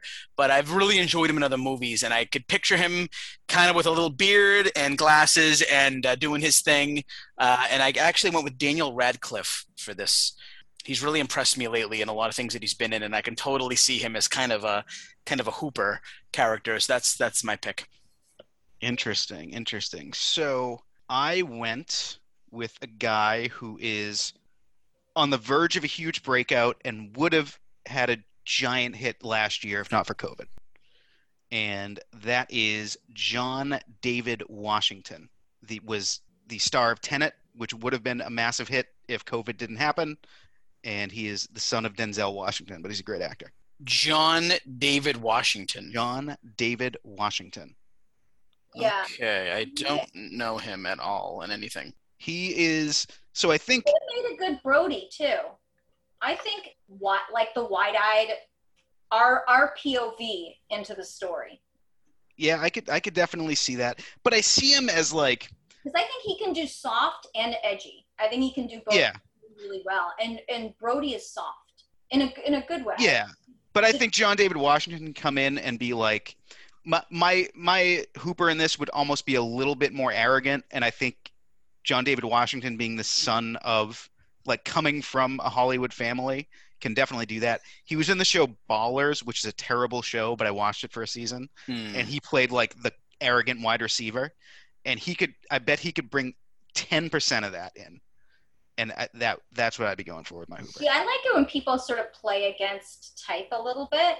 Like I lean in, like lean into other. We like them because I think they can. You're like I think it would be really interesting to see them dropped into like this. yeah um, Because I've seen this side of that of that character because they're so good and they've given so much depth and dimension. You're like I would like to see them play a little bit of that in something else. But you would love my my Hooper. Oh, who's your hooper You know who popped in my head? Carrie Coon. I thought she would have made yeah a great Hooper. yeah i could definitely see that I could see her being like stick to your guns, but really, really fun and really clashing against in the funnest way possible, like a like a angry old man. i could see that like having hooper be a woman would play really interestingly against quint I kind of like how we all went. We, we, we everybody, you guys kind of went against what it is in the original, so I kind of like that. we just take it for granted that every everybody has to be white and male. We don't. You can if you if you write a good story, you can almost you can change out switch out almost anybody, right? Sure. Create characters with enough depth and definition and dimension. I feel like you can they can be almost as interchangeable as possible, the exception maybe um, yeah, I- I- you know the, the one thing, and- and I'm perfectly fine with with with uh, it being because like Jaws is a primarily male cast, and that's just how way it was written and the way it was done in the movie and stuff like that. actually, if anything, Quint should be someone really famous. I think Quint should be someone famous. So, on that point, let's get to Quint. Let's let's recast Quint. Do it. Let's hear Okay, it. Derek, who's your Quint? I went with an actor who's so unbelievably versatile. He's unrecognizable in one of the roles he did in the last 10 years. I don't think a lot of people would suspect this of this actor to do a role like this, but I think he would be fucking tremendous, and that is Christian Bale. He's uh, he's really just doing things right now where he's I mean he played fucking John Di- uh, Dick Cheney in a movie and nobody was like what the hell is that who's playing Dick I Cheney mean, if you if you saw him in The Fighter as well, like he can really throw Oh, himself he, into a he's, Boston he- accent. he's phenomenal in the fighter. Yeah. But you you put you know you tell Christian Bale you're playing this role. He's Quint. He's Yeah. he's he, he's becoming to me. He's not on that level yet, but he's becoming like a Daniel Day Lewis, where where everything he's doing is starting to be just really great. Definitely like very transformative, and he can he he can really do anything. He could have played the shark. I, you know, I almost I almost I cast him don't as come in your fucking boat and mess with your fucking lights. But it's great because, like, you know, when you when somebody is cast as Batman, all the villains of the movie are the ones that shine because they're the interesting characters. But Christian Bale has gone on to be like, wait a minute, I can do a lot of things. And I just, I was trying to think of somebody in the in the 40s age group who's versatile, and a lot of the great actors of our time are now in their 50s and 60s. So, uh, for Quint for Quint. I'm almost forty. Okay. Yeah, nowadays you'd need somebody in there. Robert Shaw looks like he could be your grandfather in I- this movie. yeah. He looks so much older than he is. If, if Uh, you if you sat there and told me he is 70 years old, I would believe you in this movie. Yeah. Yeah, I know. I I took. I just assumed he was in his sixties, seventies, maybe, or at least close to um, it. 47 though, crazy. Yeah. right? And it came out when he was 47, which meant he was making it when he was 46. Jesus. Right? Yeah, exactly. so, like, what the hell, man? You're messing with our minds. And Richard Dreyfuss, a college boy, it was like, My Quint, if we did this 15 years ago, 10, 15 years ago, would have been my Brody 100%. But I was thinking about it and I was like, he's a little too old for Brody. And I was like, he'd make a great Quint. Bryan Cranston. yeah, I think he would make a good. I- I definitely see him as Brody. I think, And I back think in if the he throws a little, if he throws a little Heisenberg stank on it, I eh, the only thing with Bryan Cranston is even in Breaking Bad, he comes off as just super comical to me now. So I can't always take him seriously. Seinfeld, Breaking Bad, like he's more funny than he is anything you nowadays. just so see Yeah, but he Seinfeld. doesn't have that that wide-eyed gentleness. I don't think he has like that that Brody quality. There was something unique that that Roy Scheider did there, and I think that Malcolm in the Middle and year one Breaking Bad, Cranston would have But made a great Brody. And funny. It's different. It's a it's a very different tone than the one that Roy Scheider. Very passive and gentle. Um, he's a very very almost like very calming sort of presence. And maybe that's just how he adapts when he's around people like Hooper and Quint, who are both so different but also equally loud. You know what I mean? Like two two giant personalities. Who could fit a third one on that boat? But like I, oh, I'll tell you, I'll tell you, I'll tell Okay, you. who's your who's your Quint? I thought Forest Whitaker would have been really fun. And then uh, I will tell you, you know who popped into my head, and I was like, no, because people would. The thing is, is that people would be laughing too hard. This would be good in like Jaws the musical. Christopher Walken. I thought of Christopher Walken as well. He's just so old now; it wouldn't work. but you're right; he would have not. been great. It's not even the age. It's just like, He and I, I love Chri- I love Chris Walken, but but did you? s- always doing a Christopher Walken impression. You can't listen to him say anything without laughing. Well, did you see the? It was a few years ago now. The like live Peter Pan they did, like the pl- the stage oh version. my god, yeah. He was Captain Hook, Yep. but he like didn't seem hundred percent with it. no. P- Peter Pan.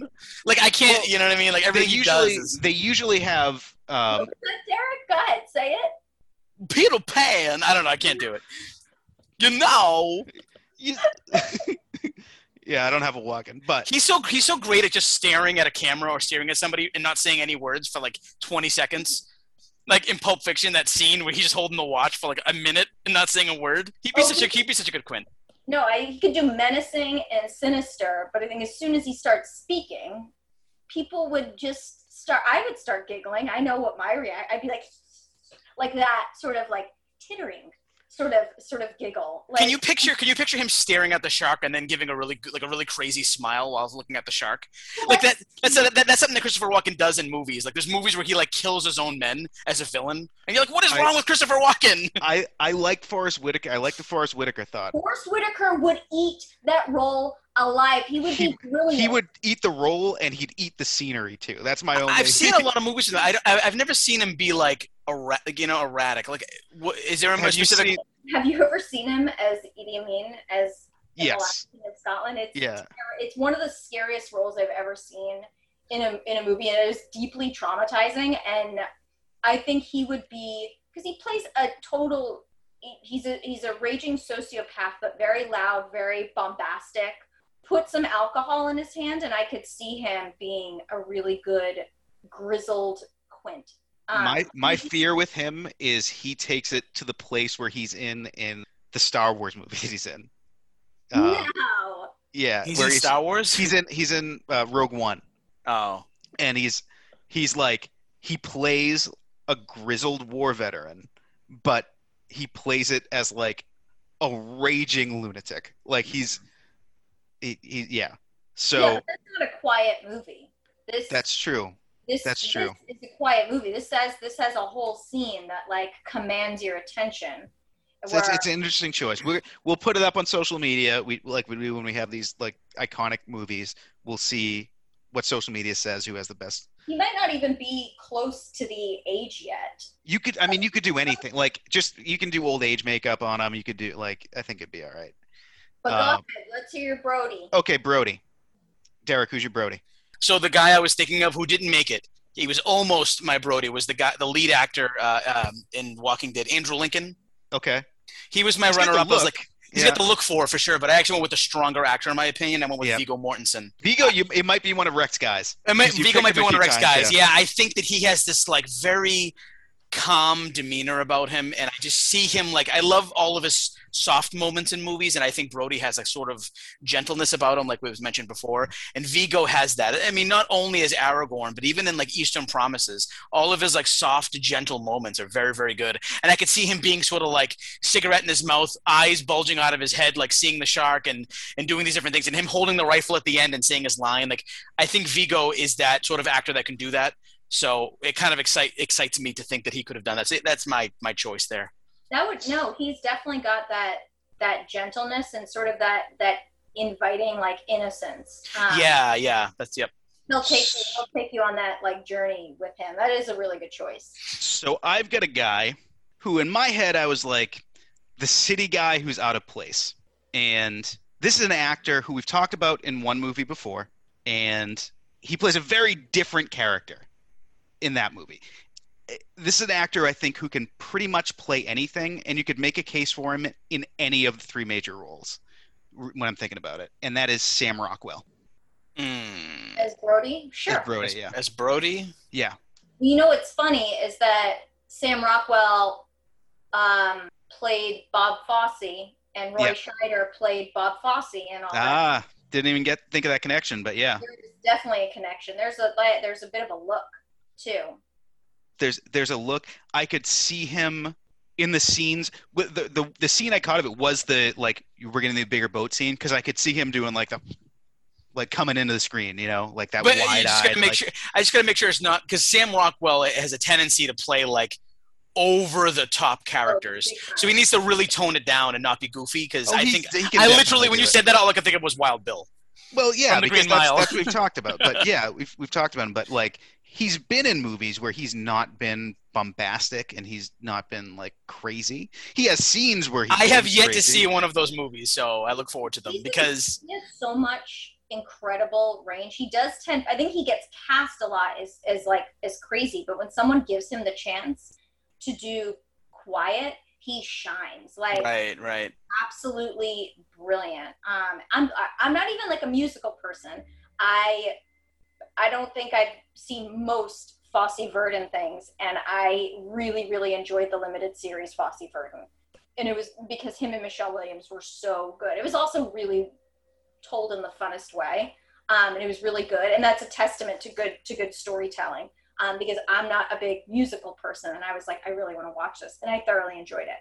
But there's there's quiet moments and he knows how to reel it in and bring it back down. And I think he can play the. Sh- the thing is, is that Brody's the straight man to Hooper and Quint. Yep. Yeah. Um, he's he's the quiet guy. He's the lens through which we watch these two insane characters. So, yeah, But I Right. think I think I think Brody does get to the point at the end of the movie where he does need to be a little bit crazy. I think he I think the great thing about Brody is when he does kill the shark, he takes a little bit from Quint, he takes a little bit uh, from Hooper, and he like he combines it, and that's when he like fully realizes. Mhm. Uh, well, he spends the whole movie learning. Yes, like he's just he's always just an outsider he's always like learning and taking in information and just like we are and then he they're both gone and he's like okay nobody is here to help me or save me i have to take everything that i've learned so far from these two people and put it put it to use Yeah. Uh, so i think he does chant you're right he does channel something um, through through the two the two of them and sort of psych himself into doing what he has to do my Brody was, and I would probably, if I had made, like, I'm sure tonight I'll be like, oh, you know, it would have made a good Brody, but one of the first people that popped in my head was Don Cheadle. yeah, I think he's so good at doing quiet, um, gentle, and like, like inviting. Um, and he's, you know, he's the character that you're with the whole, the whole movie. You, you, you're along for the ride with him. There's something about Don Cheadle that's like he's like a clean slate actor where like he can start from the very like background character to becoming something very big, and I feel like he's a great lead actor.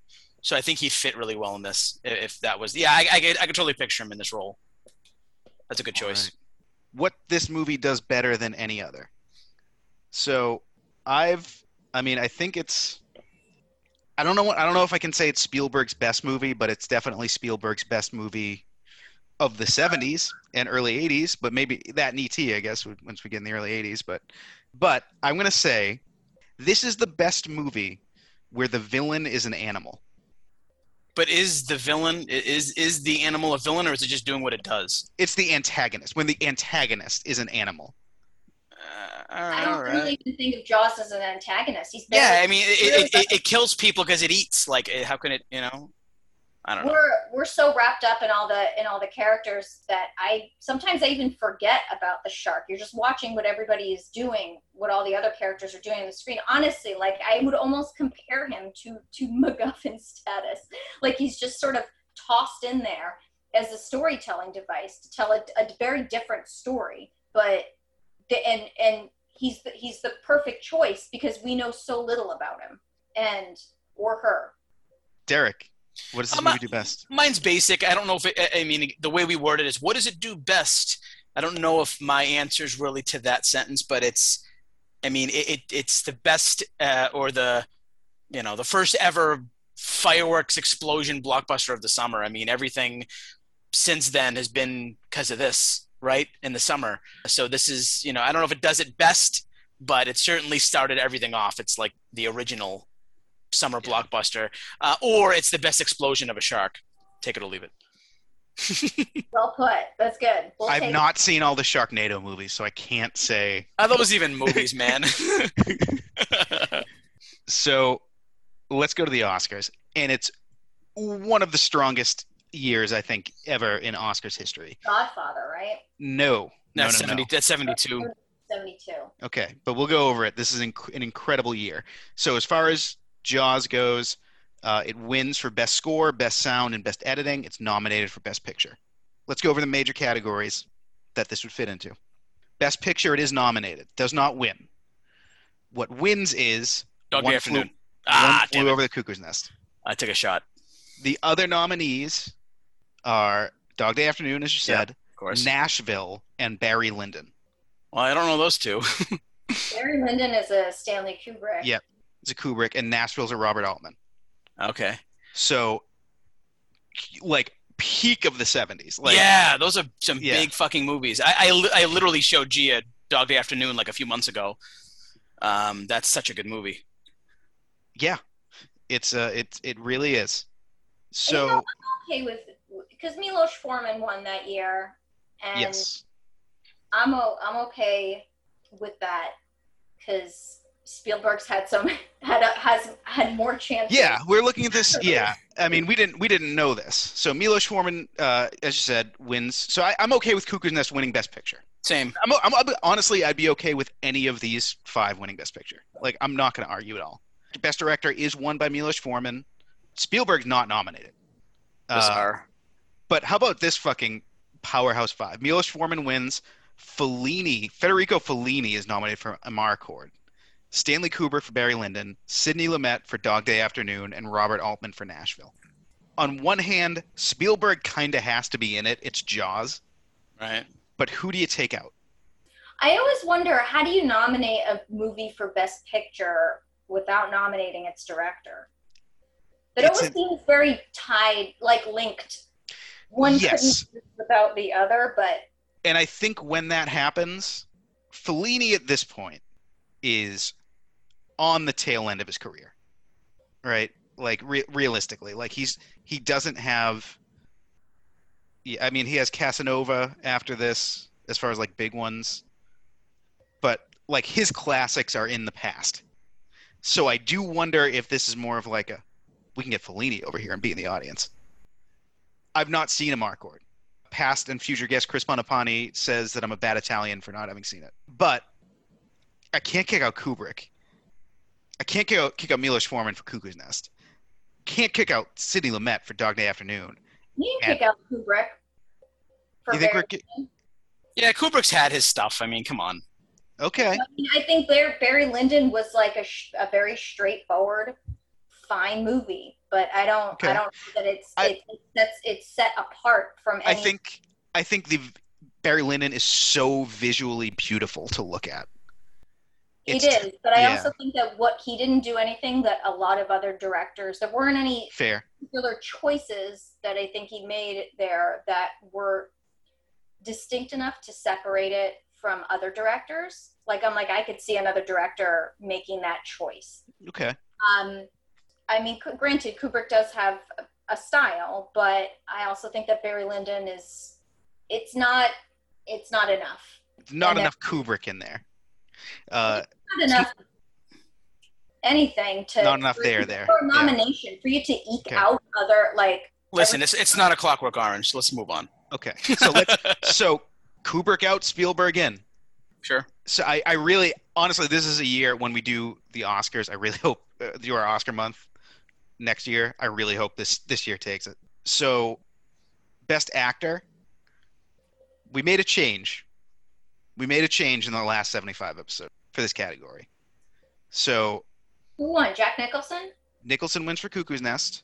Other nominees: Walter Matthau for The Sunshine Boys, Al Pacino for Dog Day Afternoon, James Whitmore for Give 'Em Hell Harry, Maximilian Schell for The Man in the Glass Booth. But we knocked out Maximilian Schell last time. And Derek, do you remember who we replaced him with? I'm gonna go ahead and say Tim Curry. Oh, that is Tim Curry as Dr. Frank N. Furter. Is it our Yeah, I don't think we said that. He, I don't think we said that he won, but I thought we, he, he, definitely we deserved him a nom. nomination. Yeah, I don't think we could Yeah. give him. I don't think we, we we did not have him over Nicholson, but we had him in there for recognition. And I don't even think So- Nicholson won that year. So I I, I would take Nicholson over over Pacino. I, would not. I mean, I guess the question for Jaws is, do we fit Roy Scheider in there? No, love him, but he's not. He's not Oscar worthy this year. He's just not. He's great, but Nicholson, Pacino, no. Come on. Well, I'm not saying over Nicholson and Pacino. I know you're not I'm saying, saying- that, but I'm saying I'm the saying caliber, over- the caliber over- of performances. There, he doesn't belong there. Sure, but would you take him over Walter Matthau or James Whitmore? I haven't seen them, and I probably wouldn't. I think he does great, but he's his, his mo- honestly. There's a lot of actors that could have done that part. Bernit, your thoughts? It's a, it's a unique part. I don't know if one actor. I know everybody will say like Robert Shaw, but I think that all three were so powerful because they had each other. Like it really was Sure. like the, the power of those of the three of them. I don't think one can stand out. They came together. Like to me, they're a triangle, and the triangle wouldn't exist without each one of its sides. So Sure. I don't know. Yeah, I, I mean, I've And- not seen. They didn't they didn't start casting women in film until like the 90s, like early to mid 90s. So there's Hey, no, no there- category for. There, I mean, there's. I mean, it's it's a good year for best actress. Oh, they they did cast women that year. They did, yes. Uh, I believe there is uh, in. Law. and I believe there's a very famous female character in One Flew Over the Cuckoo's Nest who won Indeed. Won uh, Louise Fletcher won as playing uh, Nurse Ratched that year. But I we'll, we'll, we're not going to talk about that category in Jaws because there will be no one who fits that category. in cast women, and they forgot. There's one woman with lines, two women with lines in the movie. It was Bruce, wasn't it? It was was the well, no, it was. Uh, I mean, if there's a best one scene performance, I mean, Mrs. Kintner, but nobody really qualifies in that movie uh, for best actress, best supporting actor. We could consider either Robert Shaw or Richard Dreyfuss. I'm actually kind of shocked that Robert Shaw wasn't nominated for I Best am- Supporting Actor. I am too. Me too. Yeah. So weirdly, George Burns wins best supporting actor for The Sunshine Boys. Maybe they thought because he was going to die soon. they needed Yeah, to they, yeah, they said that every year for 40 years. And that, that, that would make you more want to nominate him. little little do we know he would die decades after Robert Shaw. He I mean- outlived the 51 year old. the thing is George Burns had like mega Benjamin Button disease where he was born old, grew young and then grew old again. So, I mean, he was he was like 350 by the time he died. But other nominees are Brad Dourif for Cuckoo's Nest, Mm. uh, Burgess Meredith for The Day of the Locust, Chris Sarandon for Dog Day Afternoon, yes. and Jack Warden in Shampoo. Those, I'm, I'm glad Chris Sarandon was nominated. He did a really Chris good job. Sarandon at this point I mean, that's one probably of the most one of the most handsome men to ever exist on this. that's planet. probably his finest performance in his entire career. His Dog Day Afternoon. Uh, I mean, Princess Bride. But I, I mean, he's he's he's a pretty I honestly, he's uh, okay as an antagonist. Not in that. not a great movie, but a great performance is him in Fright Night. yeah, I mean, Brad Dourif also was excellent. Second best performance of- of his career, after Bride of Chucky. Brad Dourif could beat out anybody. You, you, you're you're saying that uh, the Bride of Chucky is a better performance His than Gre- finest Gre- performance. than, than Grima Wormtongue in Lord of where, the Rings. where he yes, where he as Chucky has sex with Jennifer Tilly as another doll, Tiffany. All right. Just just a mwah. My vote goes for Doc Cochran from Deadwood. Brilliant. for his best performance. Okay. He's such a So- good actor. great actor. So, do we want to put one of those two in Best Supporting Actor? Yeah, Shaw goes in for me. I mean, Dreyfuss, I, love him, but Shaw outshines him because just because of the character, the, the Yeah. written character of, of Quint, I think there's more meat on the bone for Shaw. for sure. I think Mrs. Kintner's glasses were Well, that they would be in Best Supporting Actor. Best supporting actresses Yeah. glasses. a, a strong performance and really were so evocative of many memories in my life. Um, Yeah. So to me, I think that they they were working on on several Miss- levels. If I were an actress that lost to her glasses that year, I'd probably retire. Yeah, I I would I would be So- proud to lose to her glasses. So, who are we kicking out? Honestly, Not I say we- Dourif. I say we kick out George Burns. Kick out Burns. Get out of here, Burns. I don't No, like. we get it already, you know. Yeah, all the all the other four character actors are like great actors, and Burns is like gimmicky. He's so gimmicky. So, but I mean, who do we want to elevate? Who wins? I say Brad Dourif. Uh, yeah, yeah. Go with go with Dourif. All right. Yeah. So we have we have Cuckoo's Nest, three out of the four main acting categories. So, I mean, unless someone wants to make the case for Mrs. Kintner's glasses, I think we can we can skip Best Supporting Actress. Yeah, we skip that. So now we come to the most important part of the show. We've been building up to this. Derek, are you ready to tell us why Jaws is the greatest movie of all time? You should reword that into Derek. Are you ready to just ramble for thirty seconds and Three, be incoherent? Okay. Two. No, uh, all right, let's go. Three, two, one, go. Jaws. Why is it the greatest film of all time? This is the first ever summer blockbuster. This uh, this reminds should remind everybody of fireworks and Fourth of July because it came out around that time and it's based on that time. Um, the, the acting's phenomenal. The script is phenomenal. This is a gr- great crew.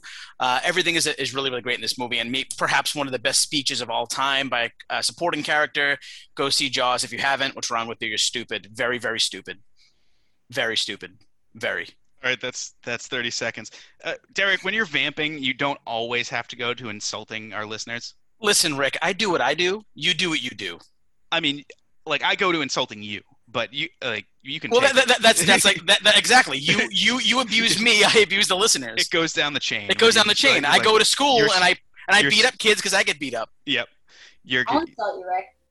uh you you yes you you will and you have, but that's okay. I can take it. I draw breath. Who are who are we in this one?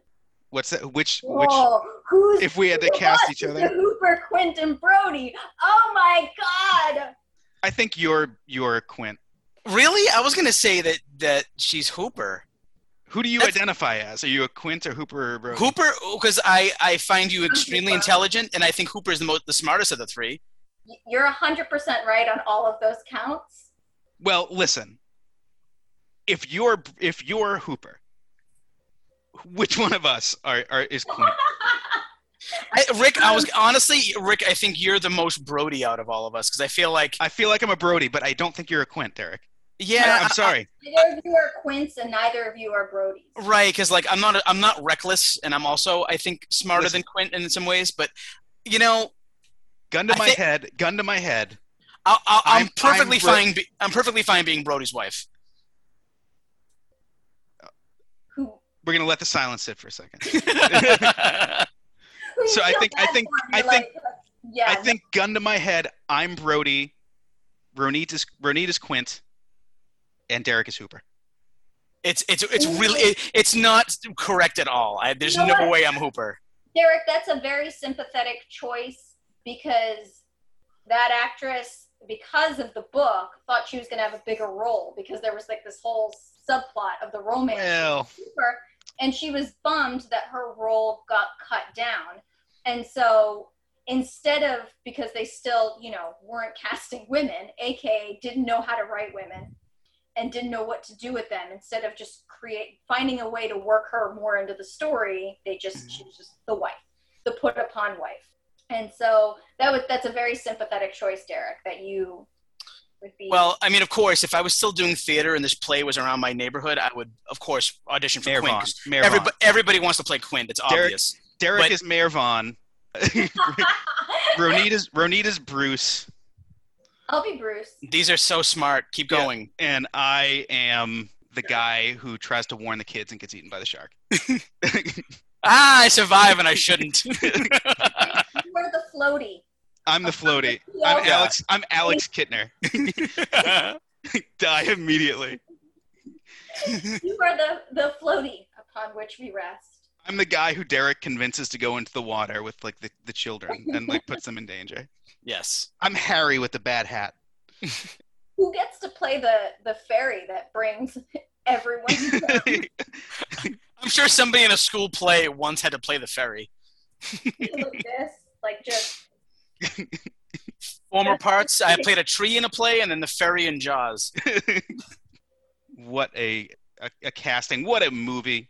What a what an episode! I had a lot of fun doing this one. We hope you guys enjoyed it. I think that's our episode on Jaws. Ronit, thank you so much for being on the show. Do you have anything that you want to plug or talk about? Can be anything. Doesn't have to be anything you're involved with, but any anything you want. No, watch Jaws, support Coolidge Corner Movie Theater because they're opening back up. And uh, it's the greatest theater in the entire world, in my my personal fave. Support your local art house theater. That's Yep. it. Yep. Yeah, support your local theaters. Yep. And Go we'll know movies. if you don't. We'll know if you don't. Buy popcorn. Send us your receipts, and we'll mention you on the show. I guess I don't know, but let's. So that was a great episode. Let's look to the future, though. Derek, what do you have coming up on the greatest album of all time podcast? Well, I just released A Hard Day's Night by the Beatles, and it was the first episode ever where we actually had samples of the music. So, uh, probably get arrested soon, and if so, pick somebody good to replace me. That was a lot of You fun. want a spot? Take my spot if I get arrested. Um, maybe I can do it. Maybe I can do it from prison. Who knows? But uh, that was a lot of fun. Uh, had a good time doing that. And next, so we're doing the show bi-weekly now. So the next episode we're doing is Purple Rain by Prince.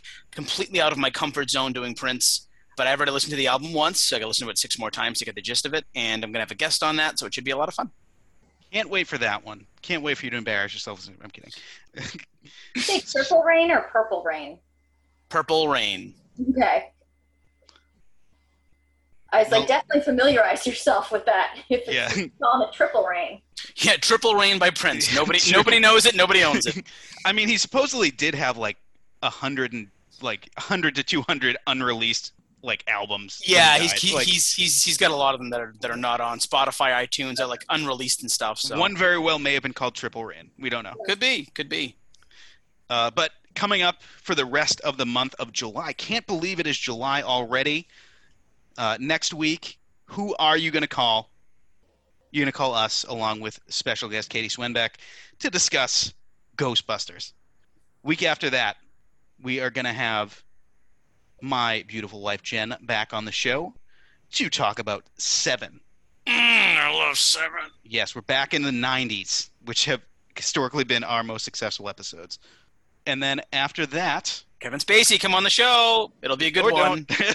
Come on, we want to talk to Kevin. I want to talk Yes, a lot to we're- Kevin. we're, we're not acquaintance of the show, Kevin Spacey. Yes. Um, so, uh, and then after that, Silence of the Lambs. Oh, Anthony Hopkins, Ted Levine, come on the show. Can you imagine? I think Anthony Hopkins is probably. I think we'll get Spielberg Spielberg on the show three times before we get Anthony Hopkins. Oh, He- I'd rather I can Ted Le- imagine he has no time for podcasts. If we're not getting Ted Levine on it, I'm going to do the entire episode in the Buffalo Bill accent. That's funny. I was going to do the my, the entire episode crossing my legs and pretending to be Buffalo Bill. so you can't tell because this is an audio format. Uh, I, audio see, I see it, unfortunately. Okay, folks, as Rick as- just tucked it. as, as we've discussed, Derek does not do the, the video on the Zoom call, so I just assume that he's been doing Buffalo Bill the whole time, The whole uh, time. every episode. Can I can I finally remove it, Rick? no. And then to close out the month appropriately, we're ending on another Spielberg from Man. another century. We're having special guest Jack Manning, whose British accent is going to make us sound like idiots, and we're doing Catch Me If You Can. Oh, I know. What a jerk he is for having that accent. You invited him on the show. That's true. It's my fault. I'm, I'm, Summer into fall is Spielberg season. That's true. We, we don't have any other Spielbergs coming up before the, as far as our scheduled So That'll we're, be our, we're, we're obviously going to do Crusade at some point. yeah. I mean, listen, a full one tenth of our first fifty episodes will have been Spielberg. What So- about Raiders or Jurassic We've done Park? Raiders. Jurassic Park's our first episode. We did Thanks for Jurassic listening. Park's our first episode. Yep. We've done Jurassic Park. We've done Raiders. We've done Temple of Doom. We've done this, and we, we're doing Catch Me If You Can. So that's our. Th- those are our five Spielbergs. And there's some great directors we haven't gotten to. We need to. We need to, we need to expand in, the, in our next fifty. we need to up our Scorsese. We've only done what? Goodfellas. We've only done one Scorsese. I mean, Yes. we have. I mean, we've we're getting to a single James Cameron eventually. Uh, we're doing. Please no. We're getting to. We're getting to one You- Coen brothers. Terminator and just call it. Just- Listen, the the modus operandi of this show is that we're gonna watch every single movie ever made, the good ones, the bad ones, the in between ones. So we're not Alright. ready to reveal which which uh, which Cameron we're doing, but it's one of his more popular ones. Uh, we'll say that. But yeah, there are a lot of great directors that we haven't gotten to, and there are a lot of directors that you know maybe. I mean, the guy who directed The Sandlot, like this is his only movie, so. You know, we've we've done a Mark Webb. We haven't done the Coen brothers yet. Man, he's he's one for one. He'll always be one for one. That's true. It, it literally bad at a thousand. Yeah. You do David Michôd. I want in. Okay. What what movie? Mm, Animal Kingdom. Okay. We'll Cool we'll beans. pencil you in. Well, I don't know how, how long it's going to take us to to get to that, but uh, Well, I mean, you'll you're in you're in our rotation now. You'll uh, we'll we'll send you the list as we as we get going. Yeah, I like I like the rotation. I like Yeah. that. I like We how have our, we have our people. yeah. I like we have that. the People we have the uh, the greatest movie of all time Academy. Yes. So great July. Into, into Australian cinema, you, you hit me up.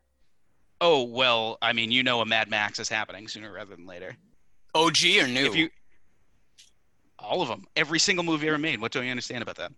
Yeah, no, Ronit, I'd be I'd be surprised unless someone claims Fury Road before uh, before we get to it. Uh, before you do, I'm I'd be surprised if you didn't jump right on that. But anyway, that has been our episode on. and and I just want to say quickly, okay, I know the I know everybody's waiting to hear what I have to say about food for this movie. Just eat some fucking barbecue. Just eat some hot dogs. See, I would say I would say a lobster roll. Oh, c- c- get out of here with the seafood. It's always the seafood with this guy. When have I said seafood before? Every every single episode. I you said look at, Runner was No, no, and a you look at me. You look at me in the eye, and your eyes tell me, fucking sea insects. I will say, Derek, I am with you, um, and not just to disagree with Rick, but Sure. actually, I did.